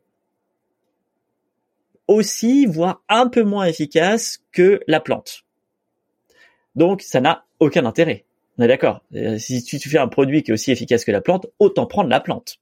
Donc on est on est arrivé au même point que tout à l'heure, ça n'a aucun intérêt. Et donc ils commencent en fait, les, les chimistes, euh, c'était les rois du monde à l'époque, hein, donc euh, ils commencent à, à chercher à, à, modifier en fait ce, cet acide salicylique. Il y a plusieurs essais qui qui sont faits, on va les méthyler, et à un moment donné en fait il y a une acétylation qui est faite, acide acétyl salicylique, on rajoute acétyl, hein, donc on appelle ça une acétylation, c'est facile la, la chimie. Et et là on obtient qu'on a appelé plus tard l'aspirine, qui a la particularité en fait d'être beaucoup plus efficace que l'acide salicylique. Bingo Là, ça sert à quelque chose. On a synthétisé quelque chose qui est plus efficace que ce qu'on trouve à l'état naturel. Qu'est-ce qui va faire la différence entre l'acide salicylique et l'acide acétylsalicylique Pour revenir sur mon exemple? Eh bien, l'acide salicylique, issu de la plante, rapidement, la molécule, elle va arriver dans le corps, elle va se positionner à un endroit et elle va faire ce qu'elle a à faire, on va pas rentrer dans tout le détail, mais et hop, elle va partir et elle va être détruite. Elle arrive, elle part, elle détruit. Ce qui va faire la caractéristique de l'acétyl de notre acide acétylsalicylique, c'est qu'il va arriver, il va se fixer et il va plus bouger. Et c'est pour ça que l'aspirine est efficace. C'est parce que elle va se fixer, elle va durer. La différence entre les deux, alors si on le regarde d'un point de vue biochimique, on dit bah voilà, c'est parce qu'il y a une fixation qui est plus forte, on est sur une fixation forte pour l'acétylsalicylique, salicylique, c'est une fixation faible pour l'acide salicylique, donc un effet qui est moins durable pour l'acide salicylique, avantage à l'aspirine. Euh, c'est un effet où il va falloir reprendre pour l'acide, euh, la reine des prés ou le saule. Deuxième avantage pour l'acide salicylique, salicylique, pardon, pour l'aspirine. Et donc on voit que euh, finalement, c'est quand même beaucoup mieux les médicaments de synthèse. Si on le regarde juste d'un point de vue biochimique, hein, on le regarde tout près. Si on prend un petit peu de recul, qu'est-ce qui va différencier les deux? C'est que la plante, elle va mettre en mouvement le corps. Elle va lui dire, tiens, tu peux avoir cette info-là. Tu peux le faire dans ce sens-là. Ok, on peut changer juste l'élan. Hop, après elle se casse. Elle vient, hop, et puis après elle s'en va. Hop, hop, hop. Là où le médicament de synthèse, il arrive, il fixe et il bouge plus. Ce qui va faire la différence entre l'utilisation de produits d'origine naturelle, de, plantes ou de la main, c'est qu'on va mettre en mouvement. Quand tu es allé chez l'ostéo dans l'exemple que tu nous as donné, ça n'a pas duré des plombes. Il n'est pas resté avec le main, tu vois, à te mettre en mouvement. Il a juste donné l'information. Ok, cette partie-là, elle peut être en mouvement. Maintenant, tu perçois que cette partie-là, si elle peut être en mouvement si tu vas pouvoir bouger maintenant. Ça, et ça, ça t'a mis en mouvement. Là, dans l'exemple que tu as donné sur une douleur, mais on pourrait être sur la même chose, sur, euh, euh, je sais pas moi, une gastrite, euh, sur euh, des maux de tête, sur une constipation, sur un trouble hormonal. À un moment donné, en fait, ce produit-là, en fait, va mettre en mouvement. Il va mettre en mouvement soit en changeant l'amplitude, soit en changeant le rythme. Et c'est ça qui fait le soin. Magnifique, j'adore, euh, j'adore ta démonstration. Euh, tiens, je refais une parenthèse sur mon histoire avec mon ostéo. Euh, note que du coup, je te dis, ça faisait un an, un an et demi que j'avais, que ça, me gênait et comme je fais beaucoup de sport, j'étais, j'étais vraiment merdé par ça. Donc j'avais été voir par un médecin du sport euh, qui par ailleurs était chirurgien, euh, qui m'a fait radio et comment dire, échographie. Allez, comme pour les femmes enceintes. Échographie? Échographie, voilà. Excuse-moi, c'est le matin et euh, parfois mes neurones ont du mal à se connecter correctement. Euh, échographie et puis et puis voilà. Et donc tout ce qu'il me proposait, c'était euh, de faire des infiltrations et euh, sinon de m'opérer pour regarder s'il n'y avait pas des bouts d'os parce que j'avais eu un arrachement d'un morceau de la malléole, s'il n'y avait pas un petit bout d'os qui restait là et qui qui frottait, tu vois. Et et tu vois la différence de de perception, de logique dans l'approche euh, entre les deux. bref, quoi qu'il en soit, c'était une parenthèse euh, et c'était absolument pas pour critiquer les médecins du sport qui par ailleurs ont plein ont plein d'avantages également et sont très complémentaires, mais simplement pour montrer la différence d'approche entre les deux. Quoi Ah, qu'il en soit, je- ouais. ceci dit, je le, je le critique pas. hein. Enfin, c'est-à-dire que c'est c'est clairement une, une une différence d'approche. Si à un moment donné, si je reste sur mon exemple de le le, le saule suffit pas et qu'il faut passer à l'aspirine, je vais être le premier de dire qu'il faut passer à l'aspirine. C'est- C'est-à-dire que mais pas en première un intention quoi. À un moment donné, oui, si, si euh, quand, quand il faut mettre une prothèse de hanche, faut mettre une prothèse de hanche. Il est plus question de se dire voilà, bah on va essayer juste. Non, enfin, euh, s'il faut opérer à cœur ouvert, faut opérer à cœur ouvert. On est, on n'est plus là. Est-ce qu'on va donner de l'aubépine ou est-ce qu'on va plus Non, c'est pas, c'est pas, c'est plus le sujet, quoi. Euh, c'est juste en fait le l'intensité du soin doit être en corrélation en fait avec la problématique et, euh, et après que chacun en fait trouve sa, place dans, dans cet ensemble-là. Et ça, c'est ça, c'est intéressant quand tu parles de l'intensité du soin qui doit être corrélée à la gravité du mal. Euh, je pense qu'on n'est plus du tout là-dedans aujourd'hui, où on a tendance à sortir le bazooka pour des petits rhumes, tu vois. Et donc euh, l'exemple euh, le plus parlant, c'est euh, la généralisation, pardon, des, des antibiotiques pour tout et n'importe quoi. Même si maintenant on en est quand même pas mal revenu euh, après avoir découvert les dégâts que ça pouvait produire sur sur le microbiote. Mais euh, et les fameuses campagnes publicitaires de les antibiotiques, c'est pas oh, c'est pas automatique. Mais euh, mais bref. Euh, et donc euh, est-ce qu'on pourrait imaginer que pour la, la, la plupart euh, des, des petits mots du quotidien qui nous qui constituent quand même la majorité des consultations chez les médecins généralistes, euh, je pense au rhume, aux grippes, au gastro, euh, aux petits aux petits aux petits bobos, etc. euh, on pourrait euh, se soigner euh, nous-mêmes avec une petite armoire à pharmacie composée d'huiles essentielles. Et euh, si oui, est-ce que tu aurais quelques quelques élixirs à nous à nous recommander qui devraient faire partie de n'importe quelle armoire? Euh, c'est c'est la question que, que j'attends parce qu'à chaque fois on me la pose. Mais forcément parce que parce que tu vois on a on a parlé euh, on a parlé euh, de philosophie de de, de théorie Ouais. et c'est hyper intéressant moi j'adore ton approche et d'ailleurs euh, j'ai envie de te pousser un peu plus loin après sur sur deux trois sujets mais euh, mais c'est aussi parfois intéressant de mettre un petit peu de pratique pour ceux Euh, qui non, nous non, mais- écoutent et qui auraient envie et ben parfois de de pas avoir recours à l'automatisme du médecin et d'apprendre à soigner un petit peu par eux-mêmes pour des choses qui ne nécessitent pas une opération à cœur ouvert. En, en, en permathérapie, on a euh, on a ce qu'on appelle les, on a une notion qu'on appelle les dynamiques. Les dynamiques, c'est l'élan dans lequel on va vouloir mettre l'outil qu'on va utiliser ou l'élan que l'on souhaite pour l'outil qu'on va utiliser. Il y a cinq grandes dynamiques nourrissantes, stimulantes, apaisantes et deux qui sont un petit peu plus euh, complexes je rentrerai peut-être pas dans le détail, mais aggradantes et dégradantes qui viennent plus travailler sur le terrain. Pour faire rapidement, nourrissant, on est sur quelque chose qui est quotidien et c'est la répétition qui va nourrir. Apaisante et stimulante, on est plutôt sur quelque chose qui va être ponctuel. On est sur une action qui va être ponctuelle. Apaisante et aggradante, on est sur quelque chose qui s'étale sur le long terme. Globalement, très très très rapidement et qui travaille plus sur le terrain, sur le fond, là où stimulante et apaisante vont plutôt travailler sur la forme. Chaque outil que l'on peut avoir, que ce soit des plantes, que ce soit dans l'alimentation, dans l'hygiène de vie, que ce soit dans les techniques que l'on va utiliser, peuvent avoir telle ou telle dynamique suivant la façon dont on va le travailler. Dans la trousse à pharmacie, ce qui est pertinent, c'est plutôt d'avoir ce qui va être stimulant et apaisant sachant que ce qui va être aggradant et dégradant, ça dépend vraiment de soi. Donc euh, voilà, je peux pas donner une trousse à pharmacie qui sera générale. Je disais que chaque outil va avoir cette dynamique-là, et spécifiquement, en fait, si on regarde au niveau des plantes, en fait, les extraits de plantes eux-mêmes plutôt une dynamique particulière. Les, les familles d'extraits de plantes. Si je te dis, par exemple, une teinture mère. Une teinture mère, c'est quoi? Je prends une plante, je la mets dans de l'alcool avec des dilutions, avec des, taux d'alcool particuliers. Enfin bref, je la mets dans une plante, donc c'est une plante avec de l'alcool, hein, pour faire simple. Teinture mère ou alcoolature, on va pas rentrer dans les guerres de clocher sur le vocabulaire, mais bref. Ce produit-là, il contient les produits de la plante qui sont extraits par l'alcool et l'alcool. Jusque-là, tu me suis.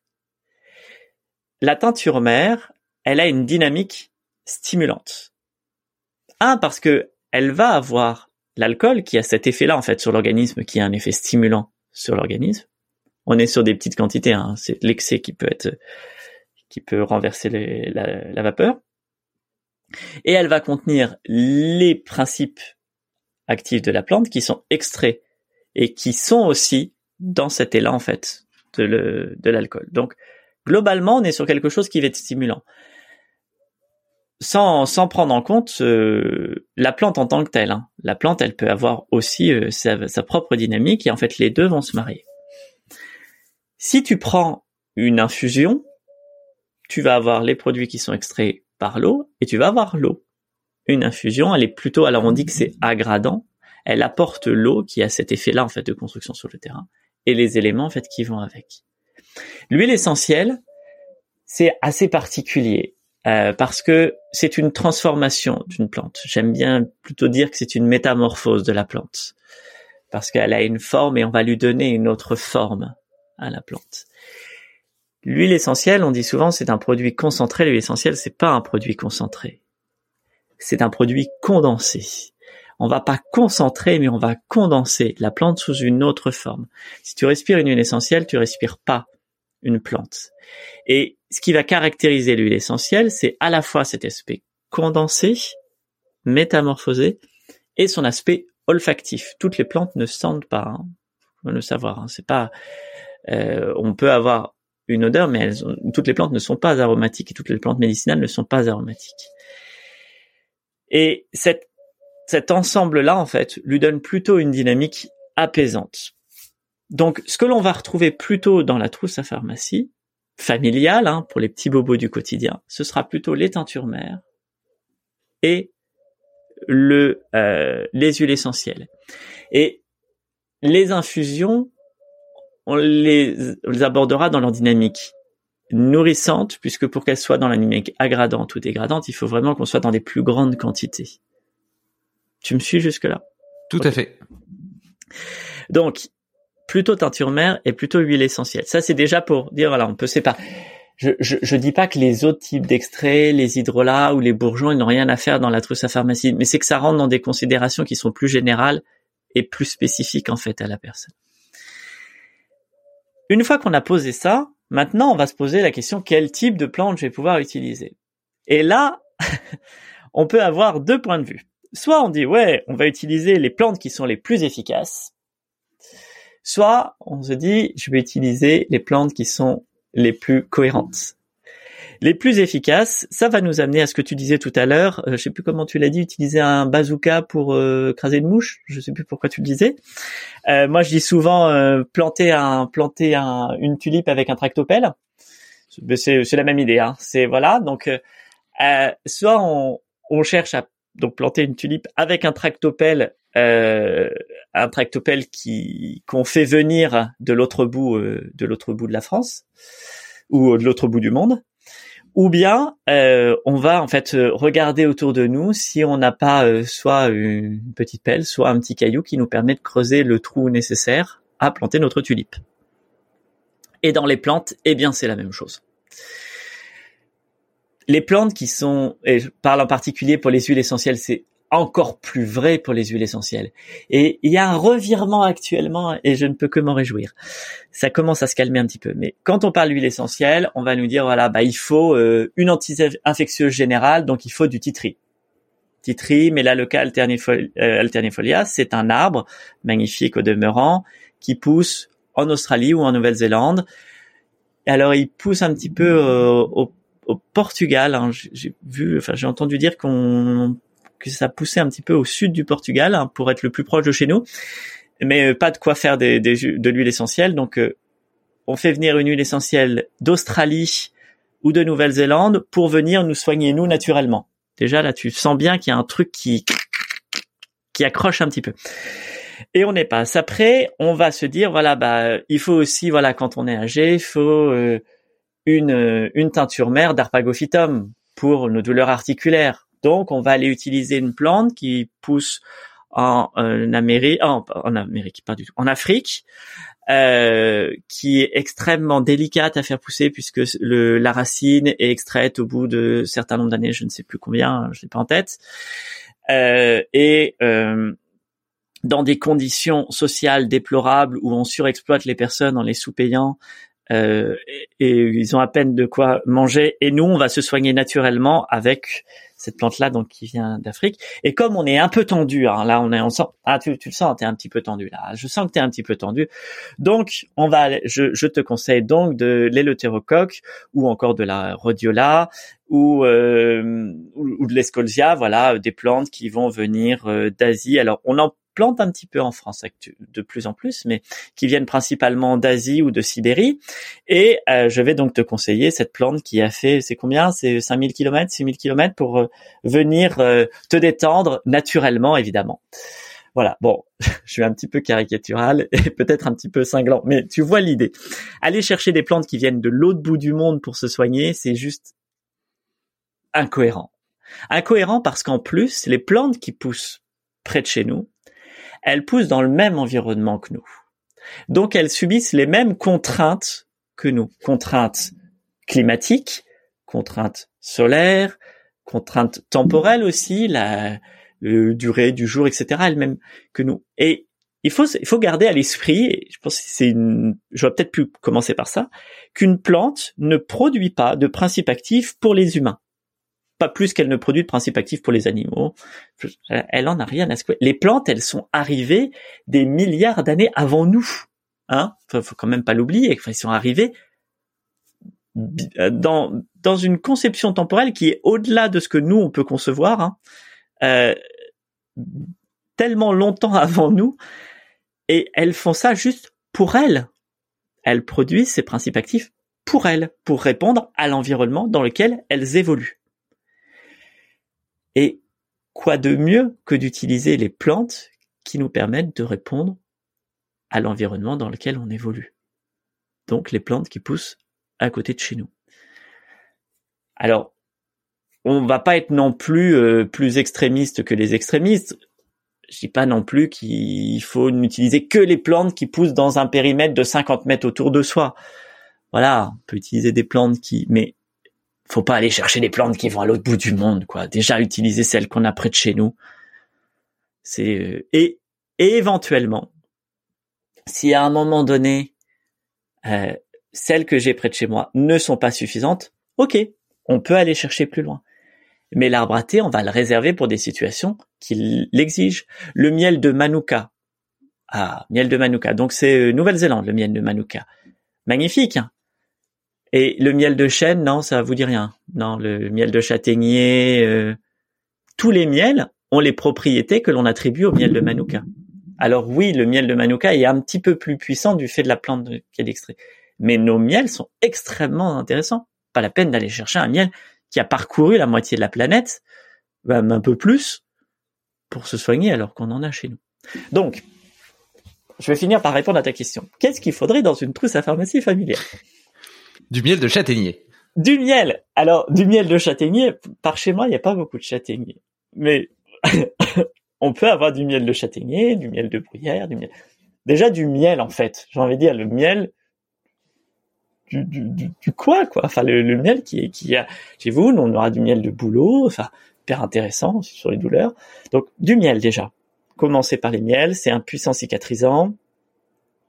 À la fois euh, des euh, des, tissus, de la peau, des muqueuses, donc euh, super intéressant.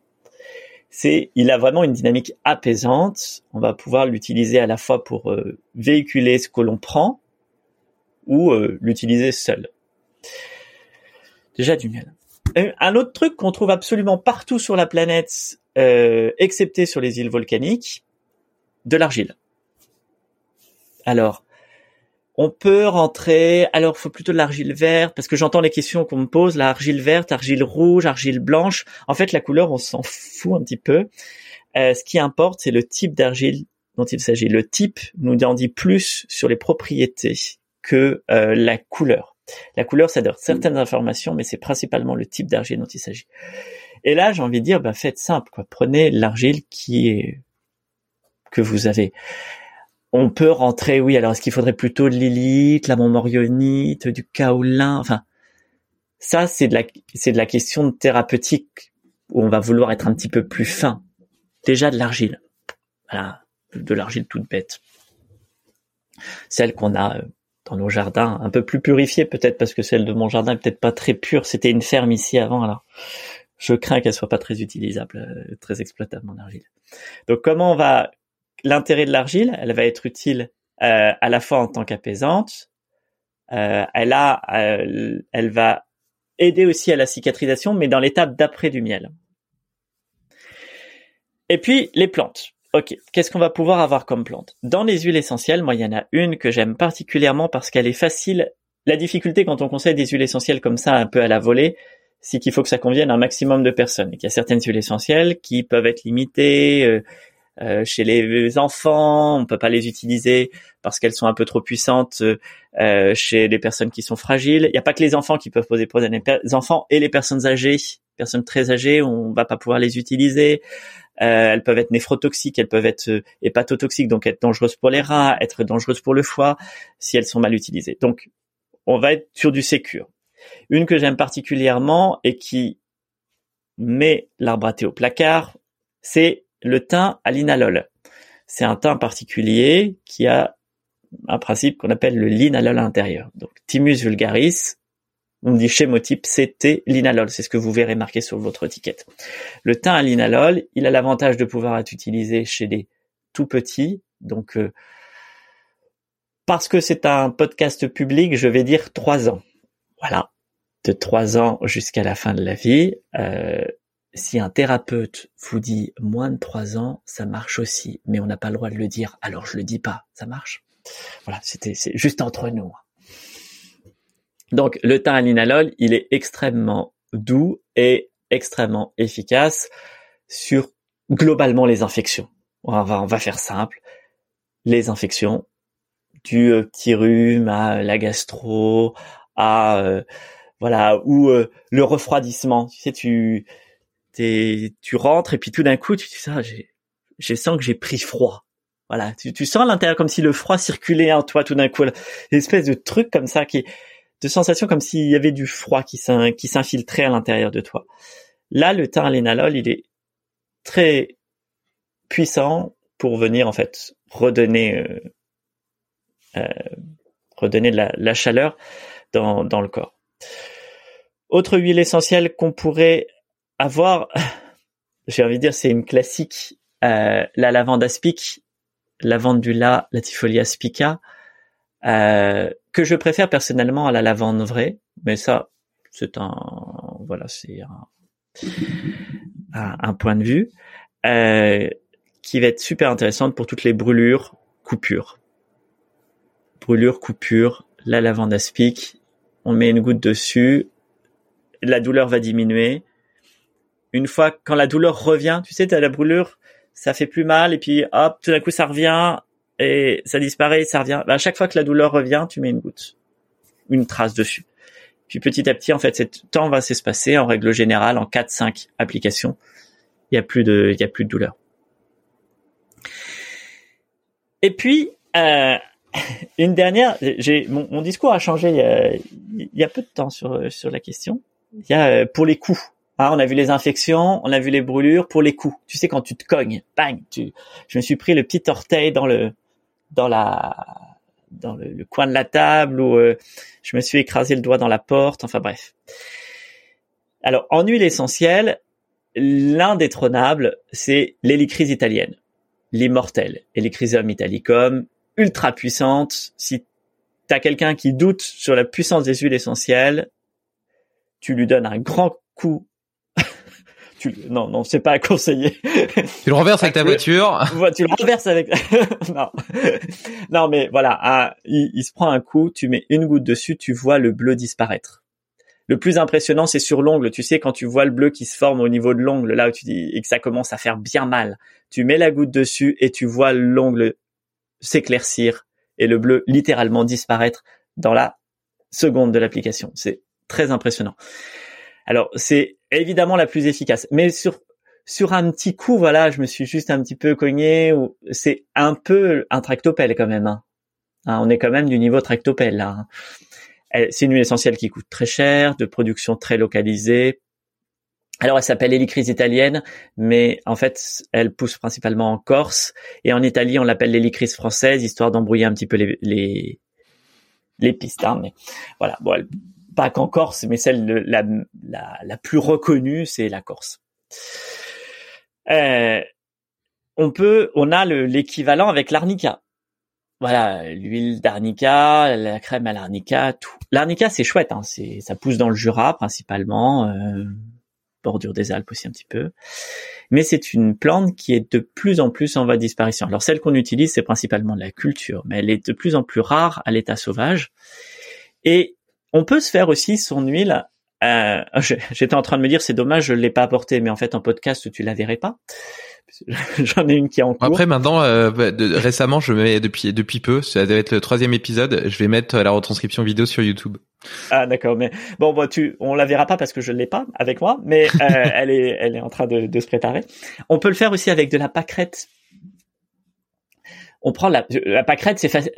Moi, j'aime bien les choses qui sont faciles. Je suis pas botaniste. Il y a, je trouve qu'il y a trop de personnes euh, actuellement qui s'annoncent botanistes, etc. Botaniste, c'est un vrai métier qui demande des vraies compétences et des études extrêmement longues. Et je suis pas botaniste, moi. Il y a des plantes que je reconnais, il y en a que je connais, il y en a, je suis pas trop sûr. La pâquerette, c'est facile. Celle-là, je me plante pas, je la reconnais bien. La pâquerette, je pense que à peu près tout le monde ici peut la reconnaître. Hein. Eh bien, on va prendre les fleurs de pâquerette et les fleurs de plaquettes, on les met à macérer dans une huile. Alors je pourrais rentrer sur quelle huile végétale serait la plus adaptée. Bon, on peut faire simple, hein, de l'huile de tournesol. Euh, si on est plutôt dans le sud, moi j'habite euh, aux frontières de la Beauce. Hein. je suis à Blois, donc euh, voilà. J'ai des, champs de colza en perte de vue. Je m'en passerai parfois, mais voilà, le tournesol par chez nous, il y en a aussi pas mal. Donc huile de tournesol, huile de colza, si on préfère huile d'olive, après on peut être un petit peu plus fin, peu importe. On met à macérer notre notre fleur de pâquerette dans notre huile végétale. On fait bien en sorte que la pâquerette ne sorte pas de l'huile pour pas que ça moisisse, hein, on la met bien à l'intérieur. Et on a une huile anti-coup qui est très efficace et qui est largement suffisante.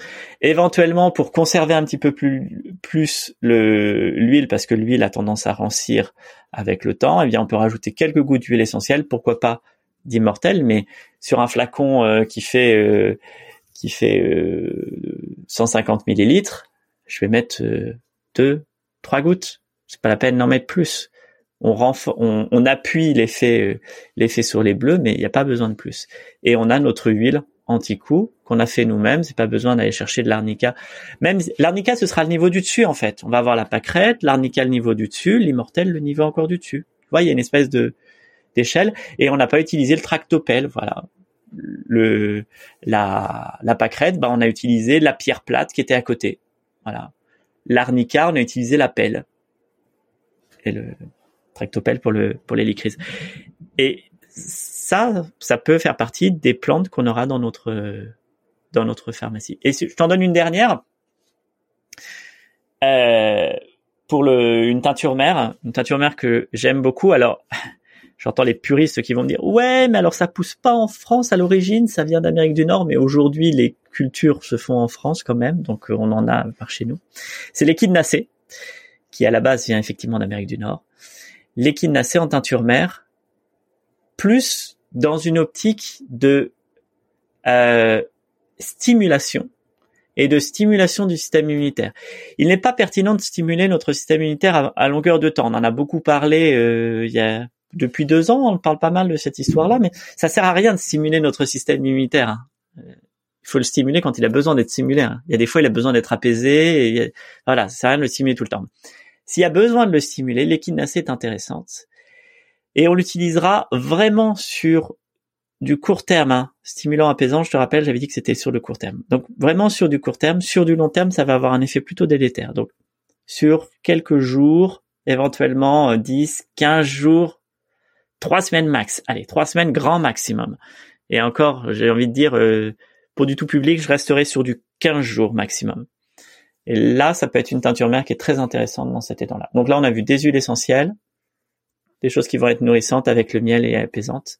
Et puis euh, en stimulante, on aura la, la teinture mère de d'équidnacée. On pourrait en donner plein, plein d'autres, mais Et à quel moment c'est intéressant de stimuler son système immunitaire?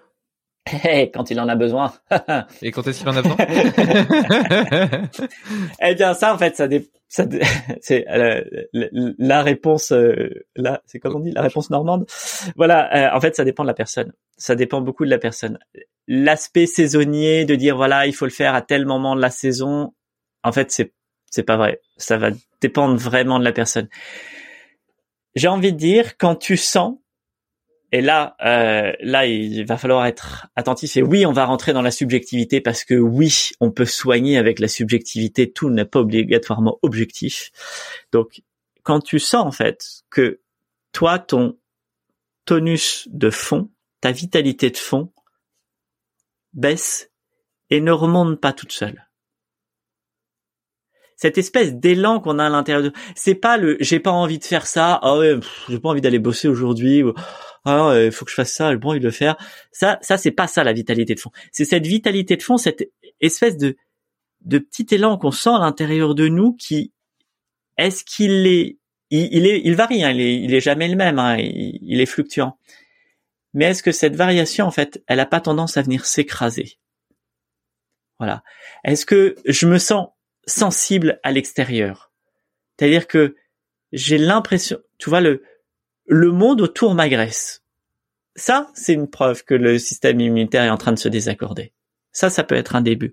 Quand je me sens plus, en fait, accordé avec l'environnement et, tout, en fait, je me sens dissonant. Ça, ça peut être aussi un élément qui peut penser à, ce que le système immunitaire est désaccordé. Et chez certaines personnes, bah, ce sera en été, d'autres ce sera en hiver, d'autres ce sera en automne, d'autres ce sera en printemps. Donc je sais pas quand, mais voilà, juste d'être attentif à comment je me sens vis-à-vis de l'extérieur.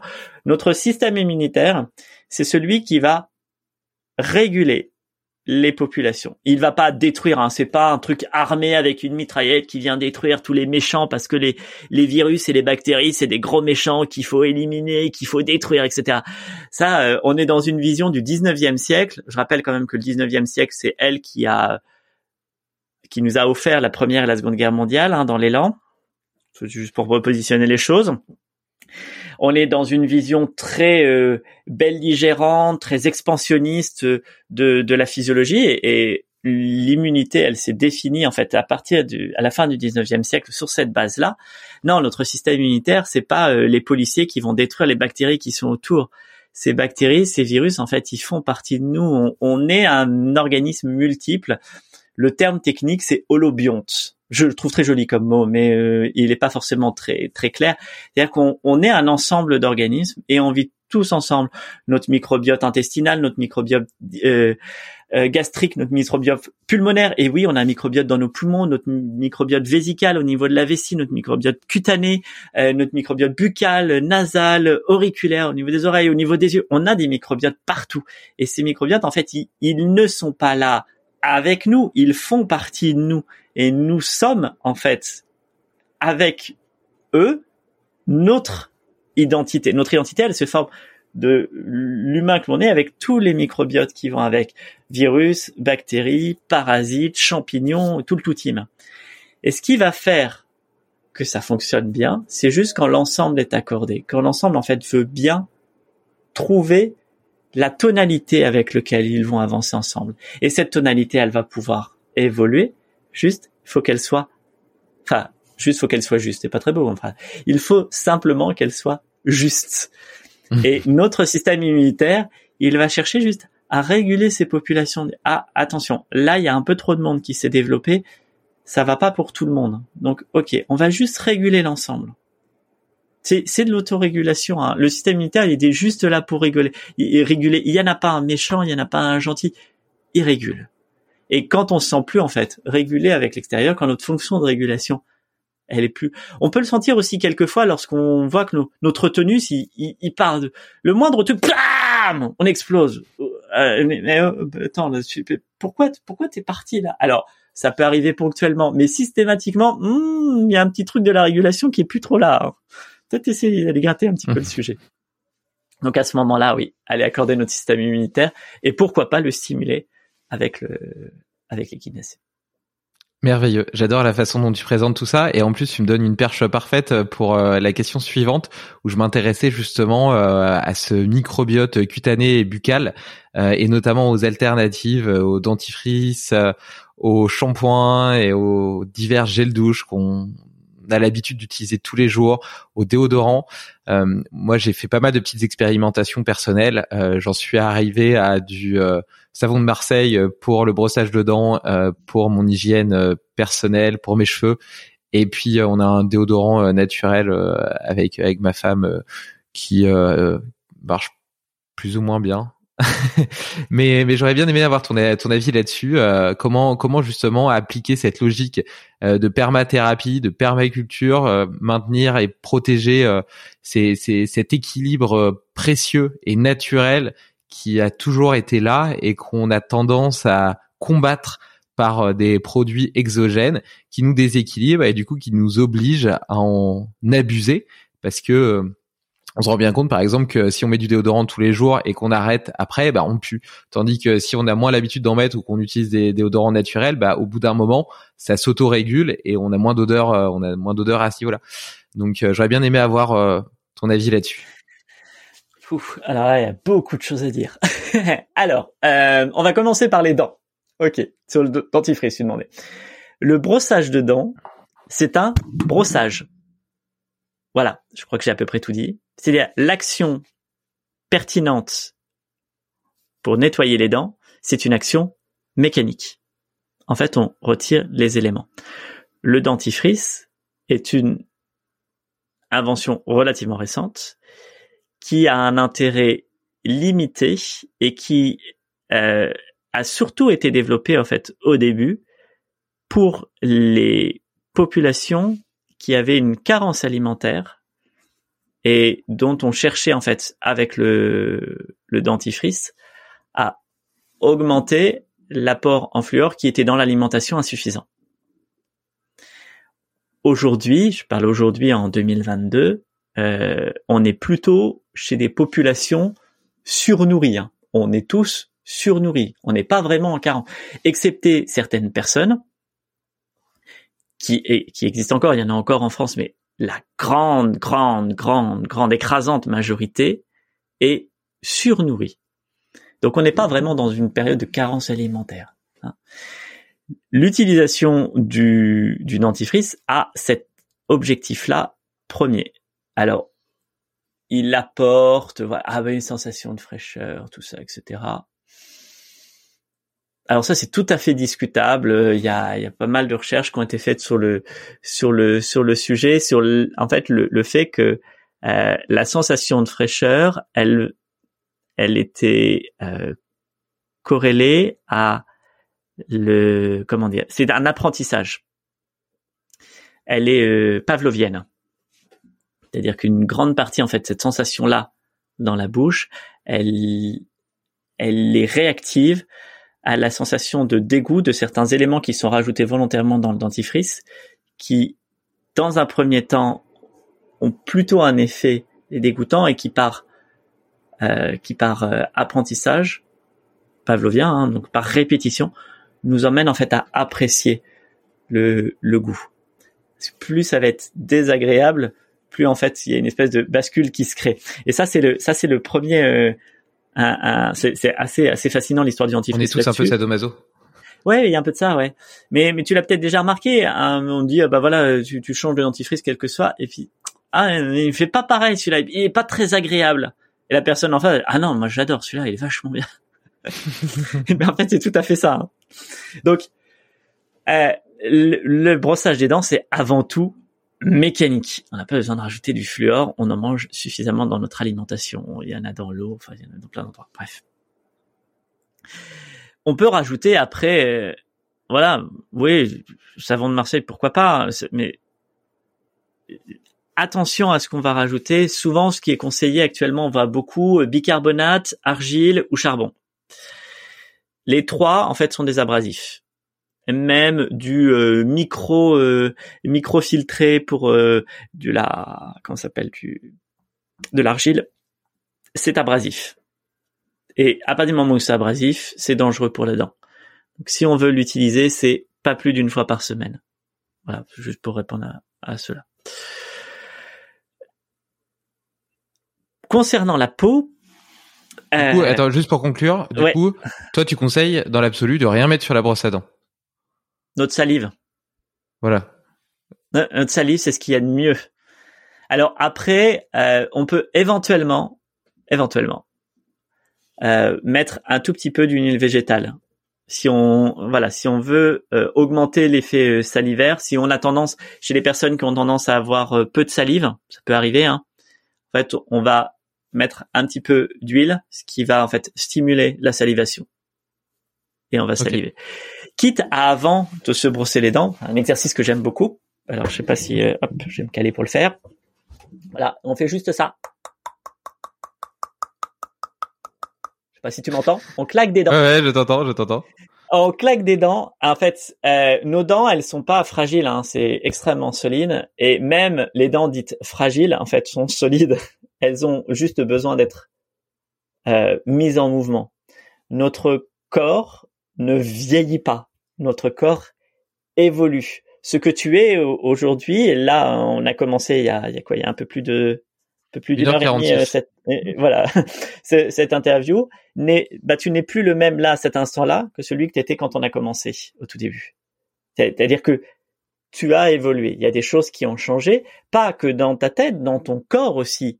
Il y a des cellules qui ont remplie. disparu, il y a des, entre autres, il y a des choses qui ont disparu, des choses qui, qui ont apparu, des cellules qui sont mortes, des cellules qui ont vécu. Et ça, ça, ça fait partie de ta, de, de ton évolution. Et on évolue parce qu'on utilise notre corps. Et quand on l'utilise plus, c'est là qu'il dépérit. Nos dents, elles ont besoin de mâcher. Elles sont faites pour ça. Et de venir claquer les dents, déjà, ça va venir les, euh, vraiment les, accorder, leur permettre de reprendre vraiment leur fonction. Et en plus, ça va stimuler la, salivation, tout en commençant en fait, de par les vibrations que ça crée, à détacher un petit peu ce qu'il peut y avoir dans les dents. Donc, en commençant. Et quand on a de la salive suffisamment en bouche, on se brosse les dents avec une brosse à dents. Voilà, ça peut être un- une façon de faire. Sur la peau, euh, je voudrais juste faire une, une petite aparté, puis on, va y arriver sur la composition des parfums. Dans le, dans les parfums, dans la plupart des parfums, et surtout les parfums que l'on souhaite attirants, ceux, les, tu sais, les parfums, on dira, il y a eu, ils ont mis des phéromones à l'intérieur, c'est pas possible, tu vois, il y a vraiment, on a vraiment une espèce d'attirance physique pulsionnelle en fait vis-à-vis de ce, parfum-là. Je sais pas, je dis tu sais, mais je sais pas si, si très parfum. Enfin, bref. Dans ces parfums-là, bien souvent, on rajoute en très très petite quantité, très très petite quantité, un, une molécule qui s'appelle l'indole. L'indole, c'est une molécule que l'on produit enfin c'est pas exactement nous, c'est des bactéries qu'on a en nous qui les produisent, et ça a tout simplement l'odeur de merde. Voilà, ça a cette odeur-là, l'indole. Et qu'est-ce que ça va euh, occasionner quand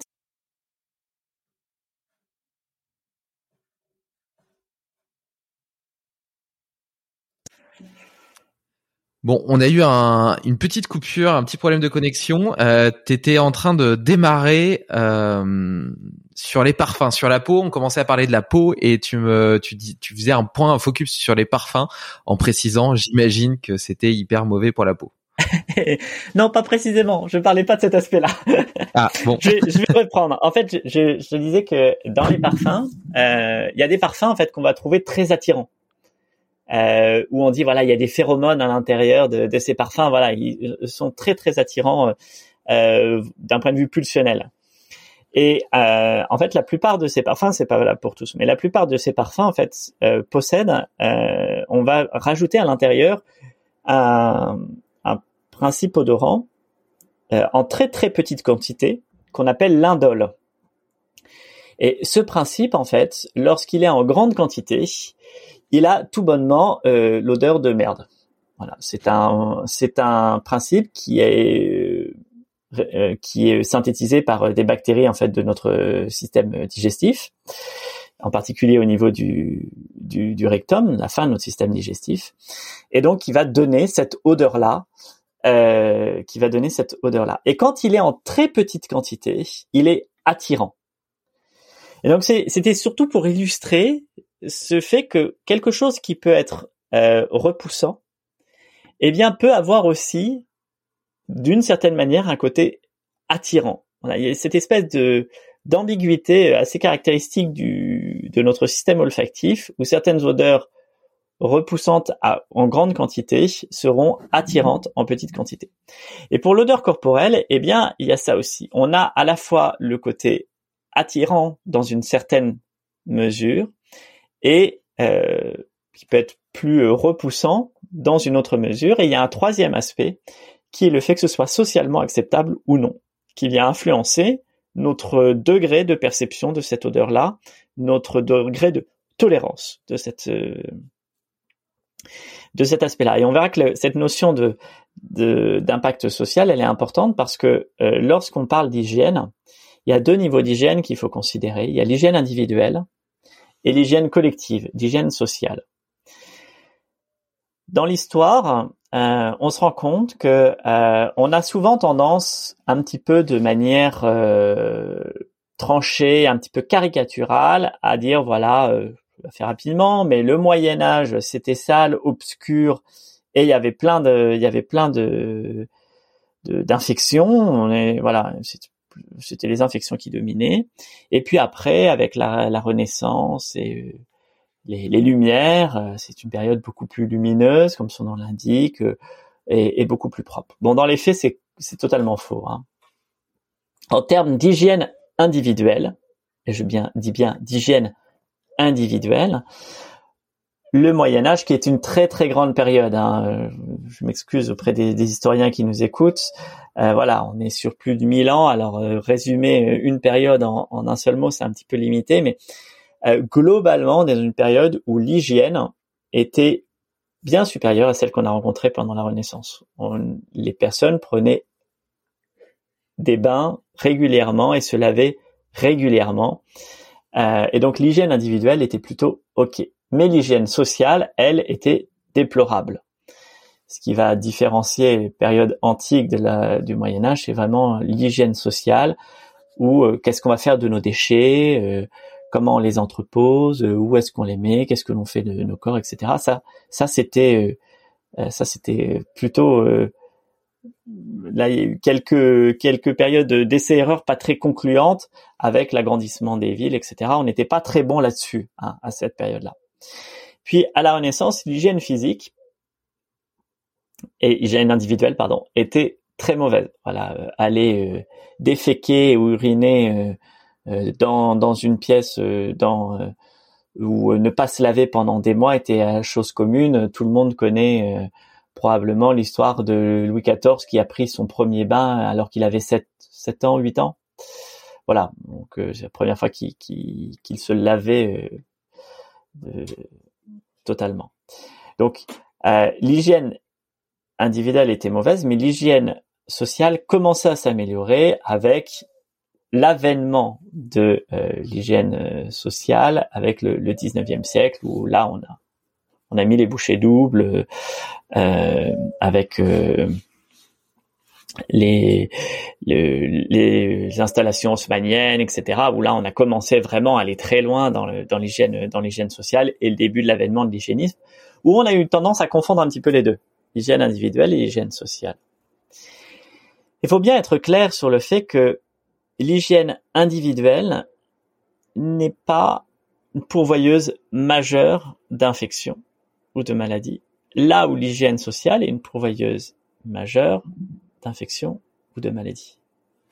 L'hygiène individuelle, c'est principalement en fait la possibilité d'être en mouvement de manière libre, ça c'est la première chose, et d'être en mouvement dans une société, que ce soit acceptable socialement. Et c'est ça qui va caractériser, qui va être intéressant dans l'hygiène individuelle, là où l'hygiène sociale a une action plus euh, sur euh, sur le comment dire sur l'aspect euh, euh, infectieux, entre autres. Je, je, le précise par rapport à cet élan actuel, pour des raisons que je ne saisis pas forcément, peut-être est-ce moi, hein, de vouloir se laver, mettons, les mains au gel hydroalcoolique à longueur de journée. Hein. Pour la petite anecdote, quand le gel hydroalcoolique est arrivé dans les hôpitaux, j'étais stagiaire, on nous offrait des flacons. Ah, on avait tous plein de flacons de gel hydroalcoolique dans nos poches. Mais on, on nous les donnait, hein. on, les donnait en fait dans les services. Les, les labos arrivaient dans les services et nous distribuaient des flacons de, de gel hydroalcoolique. Ouais, vous allez voir, ça va changer votre vie, ça va être génial. Vous aurez plus besoin de vous laver les mains, etc. Et très très très rapidement, euh, bah, on s'est rendu compte que à utiliser tous les jours, on avait les mains plus sèches. En termes de sensations, euh, voilà, on est quand même assez attentif à nos sensations de nos mains en kiné, euh, bah euh, c'est voilà, les sensations étaient pas très agréables. Voilà, c'était assez gênant. Moi personnellement, j'ai utilisé qu'une journée. Hein. Au bout d'une journée d'utilisation, j'ai dit non, c'est bon, merci, au revoir. Euh, depuis, j'en ai pas réutilisé. Euh, et l'année d'après, en fait, on nous offrait le tube de, de gel hydroalcoolique et la crème hydratante. Là, on voit que, on voit que le truc il commence déjà à délirer un petit peu. Et puis la, la, la fois d'après, on nous donnait les deux en nous disant bon, euh, vous vous lavez principalement les mains comme d'habitude et le gel c'est euh, pas plus de deux fois de suite euh, entre deux lavages de mains. Tu vois déjà le discours il avait un petit peu changé. Ça c'est juste pour positionner le gel hydroalcoolique. Le gel hydroalcoolique qui a surtout là un intérêt en l'occurrence dans, dans le cas je vous parle pour pas qu'on risque de transporter un microbe d'une personne à une autre chez des personnes qui sont fondamentalement fragiles. Hmm. C'est juste ça en fait. C'est ce qui n'est pas le cas euh, du quotidien dans notre rue. Euh, voilà, se laver les mains au gel hydroalcoolique avant de manger. Je veux dire, mais euh, enfin voilà, de l'eau. Si si t'as de la terre sur les doigts, voilà, si t'as pas les mains, tu sens que t'as pas les mains propres et que t'as as envie de, ouais, ok, mais c'est et, et encore, hein, c'est manger de la terre, ça tue pas. Hein. Et c'est même pas mauvais pour la santé. On peut tout à fait manger de l'argile, manger de la terre, c'est c'est pas mauvais hein, pour l'organisme du tout. Mais voilà, il y a une espèce de, de truc comme ça où, euh, mais c'est plus social, tu vois, c'est c'est plus euh, plus social qu'individuel. Donc pour répondre à ta question, t'as vu moi aussi, hein, je digresse pas mal, mais non, mais c'est super intéressant. C'est super intéressant. Pour, pour répondre à ta question, ce qu'on peut utiliser en fait euh, comme euh, comme ça. Le premier en fait, c'est juste l'eau. L'eau en fait a un effet euh, suffisamment nettoyant. Après, si on veut rajouter euh, du moi personnellement, tu vois, à titre individuel, j'aime beaucoup la sensation du savon. Mais, mais en fait, il faut juste que ce soit clair dans l'esprit. En fait, moi, ce que j'aime, c'est la sensation du savon, voilà l'effet que ça glisse, etc. Mais c'est juste cette sensation là. Et tu peux très bien te laver juste avec de l'eau. Ou une autre manière de se laver, c'est avec de l'huile. Ah, qu'est-ce que tu dis? Quelle horreur avec de l'huile, c'est gras. oui, l'huile c'est gras, mais le gras c'est pas mal. Hein. Le gras c'est pas méchant. Hein. On peut très bien se laver avec de l'huile et, j'ai même, j'ai même envie de dire pour la peau, c'est bien meilleur. Notre peau, alors euh, n'en déplaise à L'Oréal et qu'on sort, je sais pas si on a le droit de dire des marques, hein, mais bref. euh, n'en déplaise aux, aux, marchands de cosmétiques, la peau elle a pas besoin d'être hydratée. La peau elle a besoin d'être graissée. Sauf que évidemment dit comme ça, c'est moins vendeur. Hein mais notre peau, elle est principalement constituée de gras. Et on a une quantité d'eau effectivement dans les tissus sous-jacents, mais cette quantité d'eau, en fait, on va pas la mettre par-dessus, on la prend à l'intérieur, c'est en dessous. Donc elle a besoin de gras. Donc plus on va lui apporter de gras, mieux elle va se porter. Et donc, on peut se laver juste avec de l'huile, avec du gras. Et vous n'avez pas d'huile, avec du beurre, ça marche aussi. Et c'est juste. Quand tu dis se laver avec de l'huile, t'en mets sur un gant de toilette et puis euh, tu, tu te laves comme ça à l'huile et tu te rinces quand même après? Alors moi j'ai pas la culture du gant de toilette, j'en mets sur mes mains et je me lave. ok. Et, et je Mais quand même sous ta douche. Euh, oui, ça c'est juste pour des raisons d'hygiène sociale. C'est pour éviter de foutre de l'huile partout dans ma salle de bain. mais, mais, je pourrais le faire à l'extérieur, mais euh, voilà, j'ai des vis-à-vis, alors ça pas trop, tu vois. Enfin, Et pareil, n'importe quelle huile, huile de colza, huile de tournesol, euh, dont tu parlais tout à l'heure. euh, Ouais, là en fait moi ça dépend des périodes. Voilà, il y a des périodes. euh, L'huile d'olive, elle est quand même assez forte en odeur, donc elle laisse une odeur sur la peau. L'avantage de l'huile de tournesol, l'huile de colza, c'est qu'elles sont moins euh, moins odorantes. Euh, après, euh, voilà, en ce moment, euh, qu'est-ce qu'il y a dedans? Euh, Il y a de l'huile de colza parce que j'avais plus de tournesol à la maison, donc j'ai pris ce que j'avais. Euh, Il y a de l'huile de chanvre parce que j'aime bien l'odeur, ça me plaît bien. Et euh, je crois qu'il y en a une troisième. Je sais plus. Je sais plus. Bon, en fait, ça dépend. Je, je prends, euh, j'ai plusieurs huiles et puis je prends un peu celles que j'ai. C'est des huiles de cuisine. Hein. C'est pas la peine d'aller chercher des huiles. euh, encore une fois, pas la peine d'aller chercher des huiles exotiques. euh. Après, on va pouvoir spécifier sur certains types de peau, on va préférer tel ou tel type d'huile, etc. Mais dire, déjà de manière générale, en fait, ces huiles-là, euh, elles font, elles font tout à fait le, elles font tout à fait le job. C'est pas des grosses quantités, hein. C'est, euh, c'est une noisette. Euh, je sais pas, moi, en termes de, taille, euh, j'en mets une goutte qui fait la, la taille du, d'une pièce de, ça fait quoi ça? Ça fait une pièce de 10, euh, 20 centimes. Tu vois, dans, dans la main. Ouais. Ça, ça, ça, ça me fait, euh, ça fait une jambe. Après, je vais masser partout, j'étale partout. Même chose pour l'autre jambe. Puis après, au fur et à mesure, j'en mets un petit peu moins. Après, ça fait plus. Puis voilà. Puis je me lave comme ça, avec. Ouais, ça Et les bien. cheveux? Les cheveux, pareil. Les cheveux, pareil. Ok. Alors, peut-être préciser un, un point. Euh, on a tendance euh, sur les cheveux ou euh, les poils ah ouais mais voilà avec la pilosité euh, ça va moins bien absorber parce que ça fait un isolant tu vois euh, poils cheveux isolant tu vois il y a un petit peu cette en fait les poils comme les cheveux hein, qui ont une constitution qui est assez proche euh, sont d'excellents conducteurs d'huile c'est-à-dire que ce qui va se faire c'est que quand tu vas le mettre à l'extrémité du poil ou du cheveu il va parcourir ton cheveu et il va aller jusqu'à la racine et va nourrir. Donc, ce qui fait que ça fait les cheveux gras ou que ça fait euh, que ça donne l'impression d'être gras, c'est juste parce qu'on en met trop. en fait, à partir du moment où on n'en met pas trop, je disais, hein, une pièce de 10, 20 centimes, hop, et puis juste on applique, même sur la pilosité, même sur les cheveux, en fait, ça va être absorbé par le cheveu. Ce qui est absorbé par le cheveu ou par le, le poil arrive plus vite dans le corps que quand c'est posé directement sur la peau, là où il n'y a pas de poils ou là où il n'y a pas de cheveux. Donc en fait, si on n'en met pas trop, eh bien il n'y a pas cet effet, euh, il n'y a pas cet effet euh, du gras. Ça vient nourrir le cheveu, ça vient nourrir la racine du cheveu et ça le et ça va directement euh, où ça a besoin d'aller à l'intérieur de la peau. Cool. Et le, la question du déodorant? Ah, la question du déodorant. en fait, c'était pour ça que j'avais fait mon introduction sur le ça- aussi, oui, sur l'hygiène sociale. Bah sur oui. l'hygiène sociale. C'est-à-dire qu'il y a il y a la perception en fait de l'odeur c'est bien sûr. de l'odeur que l'on a. Euh, physiologiquement, physiologiquement, on a, on n'a pas une odeur très marquée. L'odeur marquée, elle peut signer qu'il y a un désaccordage. Ça, c'est déjà une première chose pour différencier certains types d'odeurs où souvent, en fait, le, les proches, très très proches, hein, faut être intime quand même, euh, vont nous dire ton odeur a changé. Ça, c'est un signe de désaccordage, qu'il y a quelque chose qui se passe. Ça, c'est un premier premier élément. C'est- un indicateur de santé, hein, l'odeur. Hein. C'est un indicateur d'un état de santé.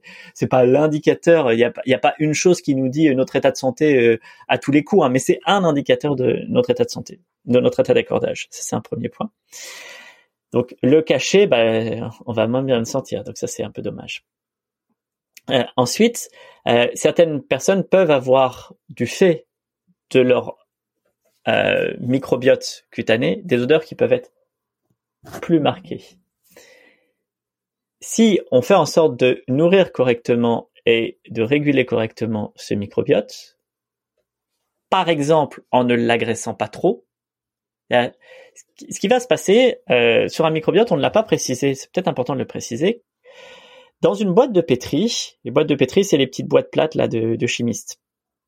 Si tu mets des bactéries dans un coin, elles vont remplir l'espace jusqu'à recouvrir la totalité de l'espace nutritif que tu as utilisé. Elles remplissent toute la boîte. Et quand elles arrivent au bord, elles arrêtent de se diviser et elles disent tap, tap, tap, tap, tap. Plus personne ne bouge. S'il y en a une qui meurt, on la remplace, mais c'est tout. Dans notre intestin, dans notre peau, dans nos poumons, dans notre vessie, dans nos muqueuses.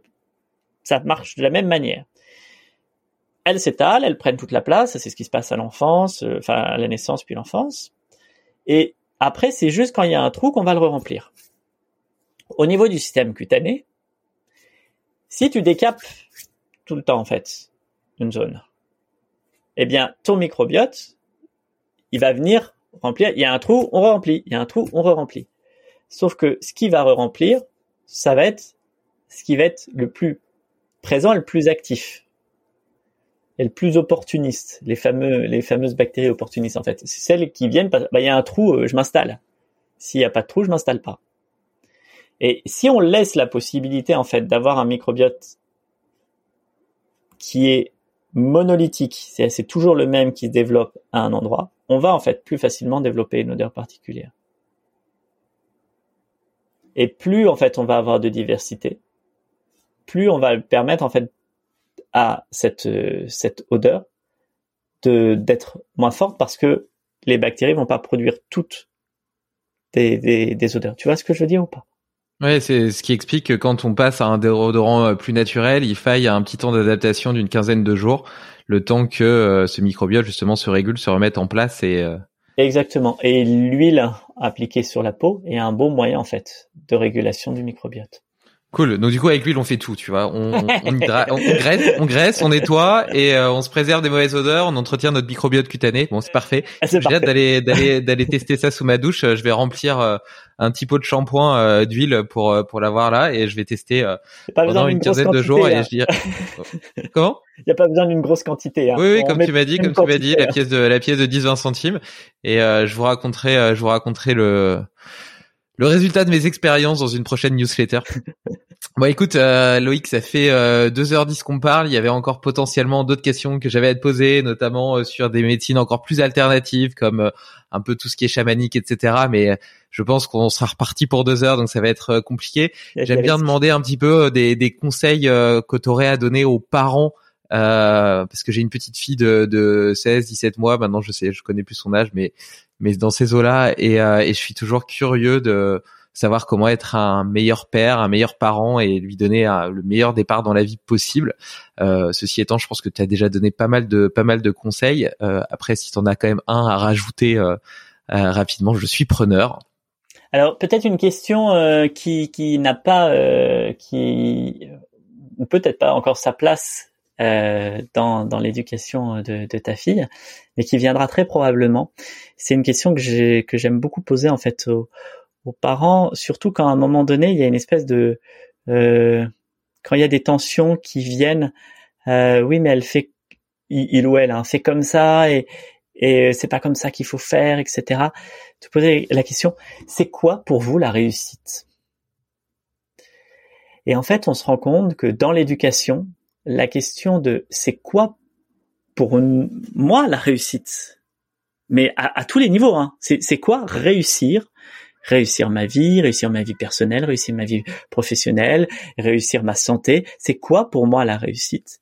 Se poser cette question-là, elle permet de clarifier un certain nombre de choses et clarifier un certain nombre de, postures que l'on peut avoir et de projections aussi que l'on fait son enfant.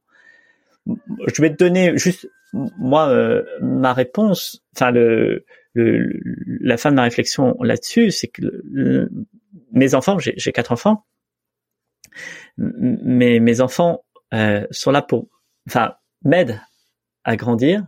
C'est pas moi qui les fais grandir, hein. c'est eux qui grandissent, c'est moi juste qui les aide à grandir.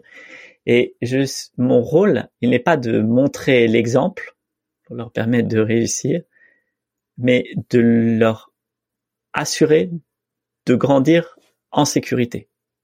C'est le rôle que je me suis attribué. Hein. Pour moi, c'est celui-là. En sécurité dans les différents domaines. Le reste, après, c'est à eux de l'explorer.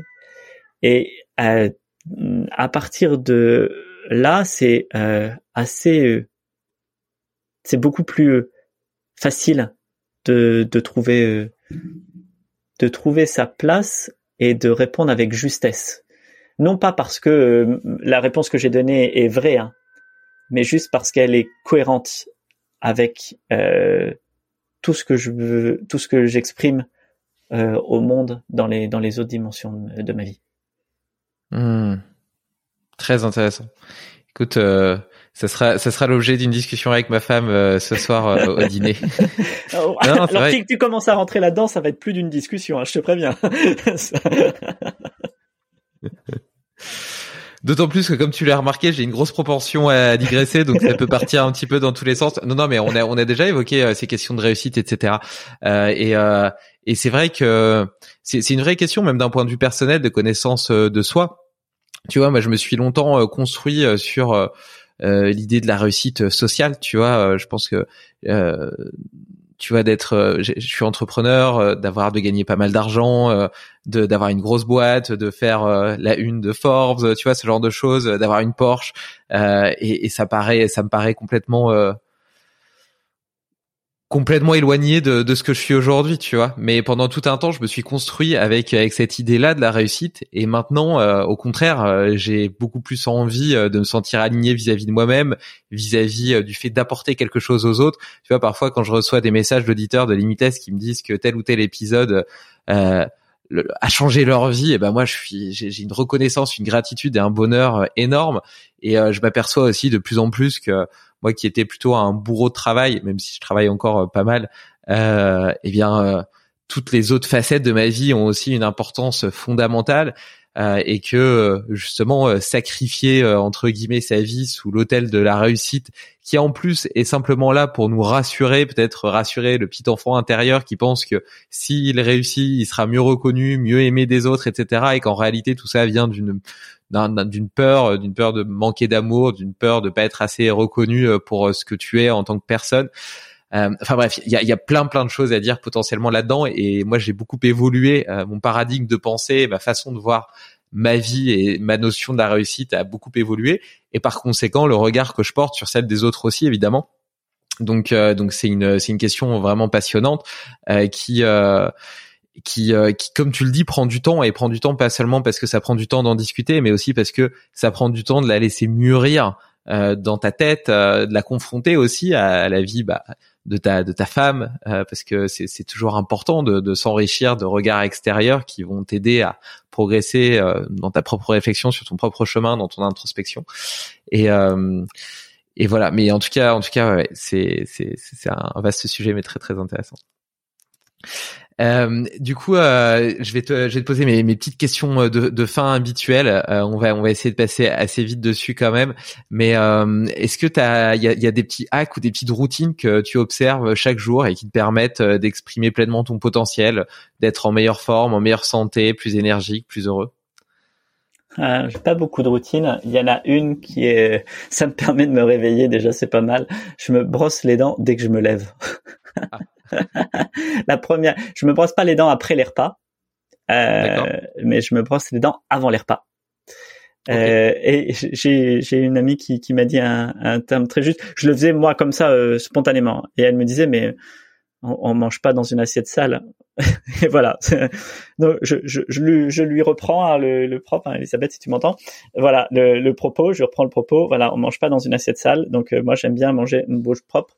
Donc euh, je me brosse les dents dès le matin au réveil et ça m'aide à me réveiller. Mais vraiment, je quand quand je le fais pas, je suis euh, entre, je suis vraiment vaseux. Ça c'est une une une première chose.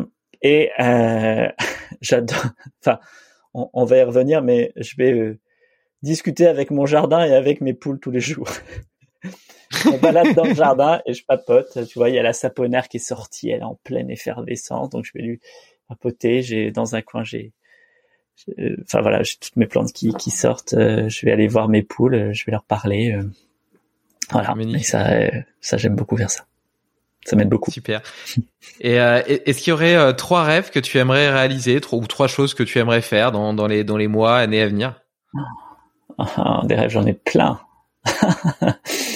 euh, voilà, très très personnel et, et, très égoïste parce que je sais l'impact que qu'aura ce, ce type de, de rêve-là. Je devais aller au mois de mars 2020 euh, au Japon à Okinawa passer mon premier dan de Kobudo qui est un art martial euh, euh, okinawayen. Et euh, bah, mhm. comme tu t'en doutes, j'ai pas pu y aller. et donc voilà, j'aimerais pouvoir aller le faire un jour. Ça c'est le, ça c'est le premier. euh, à titre très personnel, à titre beaucoup plus général. Euh, et là, euh, là, je vais parler voilà plutôt de la, la, mission que à laquelle je me, je me sens attaché aujourd'hui, que la permathérapie devienne le premier niveau de réflexion en fait du soin, que ce soit une évidence en fait pour tout le monde, qu'on pense déjà dans un premier temps, ok, d'un point de vue de la permathérapie, qu'est-ce que je peux faire? Et que si c'est pas s'il y a si euh, c'est pas ok hein, c'est ce qu'on appelle si on est dans la zone zéro et que c'est pas adapté ok c'est pas adapté et euh, mais que ça devienne en fait le premier niveau de réflexion. C'est-à-dire que d'abord on cherche ce qui est proche de nous ce qui va être le plus proche de la personne lui permettre de, de devenir elle-même créatrice de, de, sa santé. Ça on va dire plus euh, beaucoup plus largement. Tu m'en as demandé trois. Euh, euh...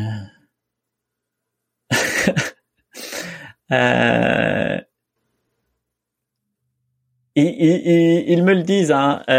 Ils me le disent, mais mais en fait, à chaque fois, euh, c'est comme un, un, un, petit rêve qui se réalise quand quand mes, mes, enfants me disent que ils sont heureux de la vie qu'ils mènent. Ah. Tu vois, c'est ça. Ouais, j'imagine bien. J'imagine bien. J'avais dit que je pleurais pas, donc il faut pas que je pleure. voilà, je vais, faire de mon mieux. mais moi, ça donne des petits frissons.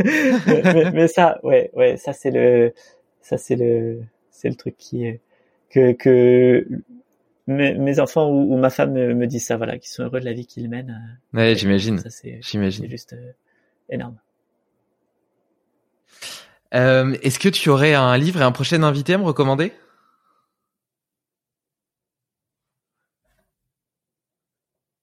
Alors, j'ai pas entendu la question que tu m'as posée, excuse-moi. Oui, pardon. Ouais, on a eu, euh, on a eu encore une petite latence. Un livre et un prochain invité à me recommander? Ah, Un livre? Ah, c'est un livre. Oui, oui, oui. Ah Jamais seul de Marc-André Sellos, hein, pour ceux qui voient la caméra. Voilà. Un magnifique livre. Le sous-titre, c'est Ces microbes qui construisent les plantes, les animaux et les civilisations. En fait, je, conseille ce livre à tour de bras. euh, les, les, étudiants que j'ai en permathérapie, la première chose que je leur dis, c'est d'abord vous lisez le livre et puis après on discute. Et voilà, c'est pour moi c'est un c'est un magnifique ouvrage. Donc euh, jamais seul de, de Marc-André Sellos. Et euh, un prochain invité, euh, une personne que je pense que tu, tu apprécierais beaucoup de, de, ce que j'ai pu percevoir de toi, c'est Gaël Baldassari. Gaël, Baldassari qui a créé le mouvement Kiffe ton cycle. Elle, sa mission de vie, c'est euh, faire en sorte que l'on puisse parler du cycle menstruel sans que ce soit une abomination et que, au contraire, ah. le cycle menstruel devienne un que les, les, femmes en fait se réapproprient leur cycle et, euh, et puissent en faire une force et non une contrainte. Et euh, elle le fait extrêmement bien. J'aime beaucoup Gaëlle euh, et, euh, et, je trouve que ce qu'elle fait est assez euh, assez formidable. Et d'ailleurs, si, si tu l'interviews, tu pourras la brancher sur. Mais le cycle menstruel, enfin le, est-ce qu'il n'y a pas des cycles aussi chez les hommes? Voilà. je, ah, voilà, je l'ai glissé. super teasing, super teasing. Bah écoute, ouais, ça m'intéresse vachement et d'autant plus que euh, j'aimerais bien avoir plus de femmes euh, sur le podcast, donc euh, donc ça serait super cool. Et c'est le sujet m'intéresse beaucoup. et pour terminer, comment est-ce qu'on fait pour travailler avec toi? Où est-ce qu'on te retrouve? Bien, on peut me retrouver sur se soigner autrement.net. Ça c'est mon mon blog, voilà, sur lequel je publie des articles principalement au grand public et puis après, moi, je, je fais beaucoup de formations. Euh, donc là, euh, forcément, j'ai fait beaucoup de formations en ligne ces derniers temps. Euh, donc là, on les, on les retrouve sur euh, bah, depuis se soigner autrement ou sur permathérapie, euh. Et, et puis là, je vais recommencer les. Je vais faire plus de formations en présentiel parce que ça me manque un petit peu quand même. Hein. C'est bien le. je mettrai de toute façon euh, tous les liens dans l'article lié, euh, donc le lien vers ton site, euh, vers ton LinkedIn, etc. pour ceux que pour ceux que ça intéresse. Et, et puis si tu as des formations ou tu organises des, des stages ou des, des formations physiques comme ça prochainement, je pourrais les, les mettre aussi. Il faudrait que tu me les envoies. Avec plaisir. Ok. Et euh, faisant écho au petit check-in qu'on a fait en tout début de podcast, est-ce que tu voudrais me faire ton petit euh, check-out et me dire ce que tu as pensé de ce moment, euh, ces 2h20 euh, partagés ensemble? Eh bien, euh, on, on, en parlait en aparté euh, avant de commencer, voilà, où je te dis que j'avais, c'était un petit peu vaseux euh, ce matin, et voilà, j'ai commencé un petit peu le, la tête un petit peu dans le dans le brouillard, malgré le fait que je me sois brossé les dents, ça n'avait pas suffi. Et, et, là, je me sens très bien. voilà, j'ai, voilà, je suis bien revitalisé, tout va bien. Écoute, on pourrait faire euh, une petite métaphore avec euh, avec la fleur euh, parce que moi aussi je t'ai vu t'épanouir et, et t'ouvrir telle une fleur rayonnante et je te vois débordant d'énergie maintenant donc donc je trouve ça je trouve ça aussi magnifique j'ai passé un super moment c'était hyper intéressant plein de sujets différents abordés qui me parlent beaucoup en plus et qui font écho à mon tu vois, il y a, y a, une sorte de momentum parfois, je trouve, et que notre conversation tombe pile à, un bon moment de, de, de, ma phase de réflexion, de mon chemin personnel. Donc, je suis, je suis super content de, de ça, même si j'en doutais pas, parce que j'ai beaucoup apprécié euh, mon échange et, euh, et ma découverte de Nicolas Aignon, et donc, euh, et donc, j'imaginais bien que, étant un de ses, de ses proches, tu devais être quelqu'un d'exceptionnel. Mais j'ai franchement pas été déçu, et je te remercie pour, pour ce temps partagé qui était, qui était vraiment chouette. C'est moi qui te remercie. Merci beaucoup. Ciao ciao, bonne journée, bon après-midi. Enfin bonne journée. En fait, il est il est ouais bon bon bon déjeuner plutôt. ciao. Salut. Hop hop hop, pas si vite. Avant de t'en aller, j'ai encore deux petites choses à te dire et une surprise. Il y en a pour 30 secondes, c'est promis. D'abord, si ce n'est pas déjà fait, inscris-toi à ma newsletter. J'y partage deux fois par mois mes réflexions personnelles, le résultat de mes expériences, les meilleurs outils que j'utilise et les livres, podcasts ou films qui m'inspirent. Ensuite, ce projet me demande beaucoup de temps. Et même si je le fais d'abord pour moi, le fait de savoir qu'il sert à d'autres me motive énormément et me donne beaucoup de bonheur. Donc si tu as aimé cet épisode, prends quelques secondes du tien pour me le dire en commentaire sur ton application de podcast. Et enfin la surprise, c'est qu'il n'y en a pas. Mais si je n'avais pas suscité ta curiosité, tu n'aurais jamais écouté cet outro. À vous. Bon allez, pour me faire pardonner, si tu le veux vraiment, je t'offre une casquette Limitless. Envoie-moi simplement un mail avec ton adresse via le formulaire de contact du site. À bientôt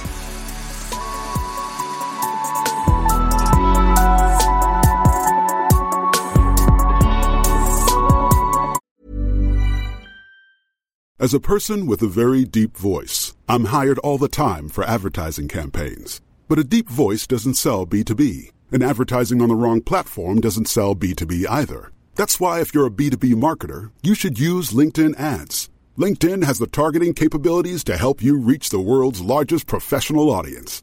That's right. Over 70 million decision makers all in one place. All the big wigs, then medium wigs. Also small wigs who are on the path to becoming big wigs. Okay, that's enough about wigs. LinkedIn ads allows you to focus on getting your B2B message to the right people. So, does that mean you should use ads on LinkedIn instead of hiring me, the man with the deepest voice in the world?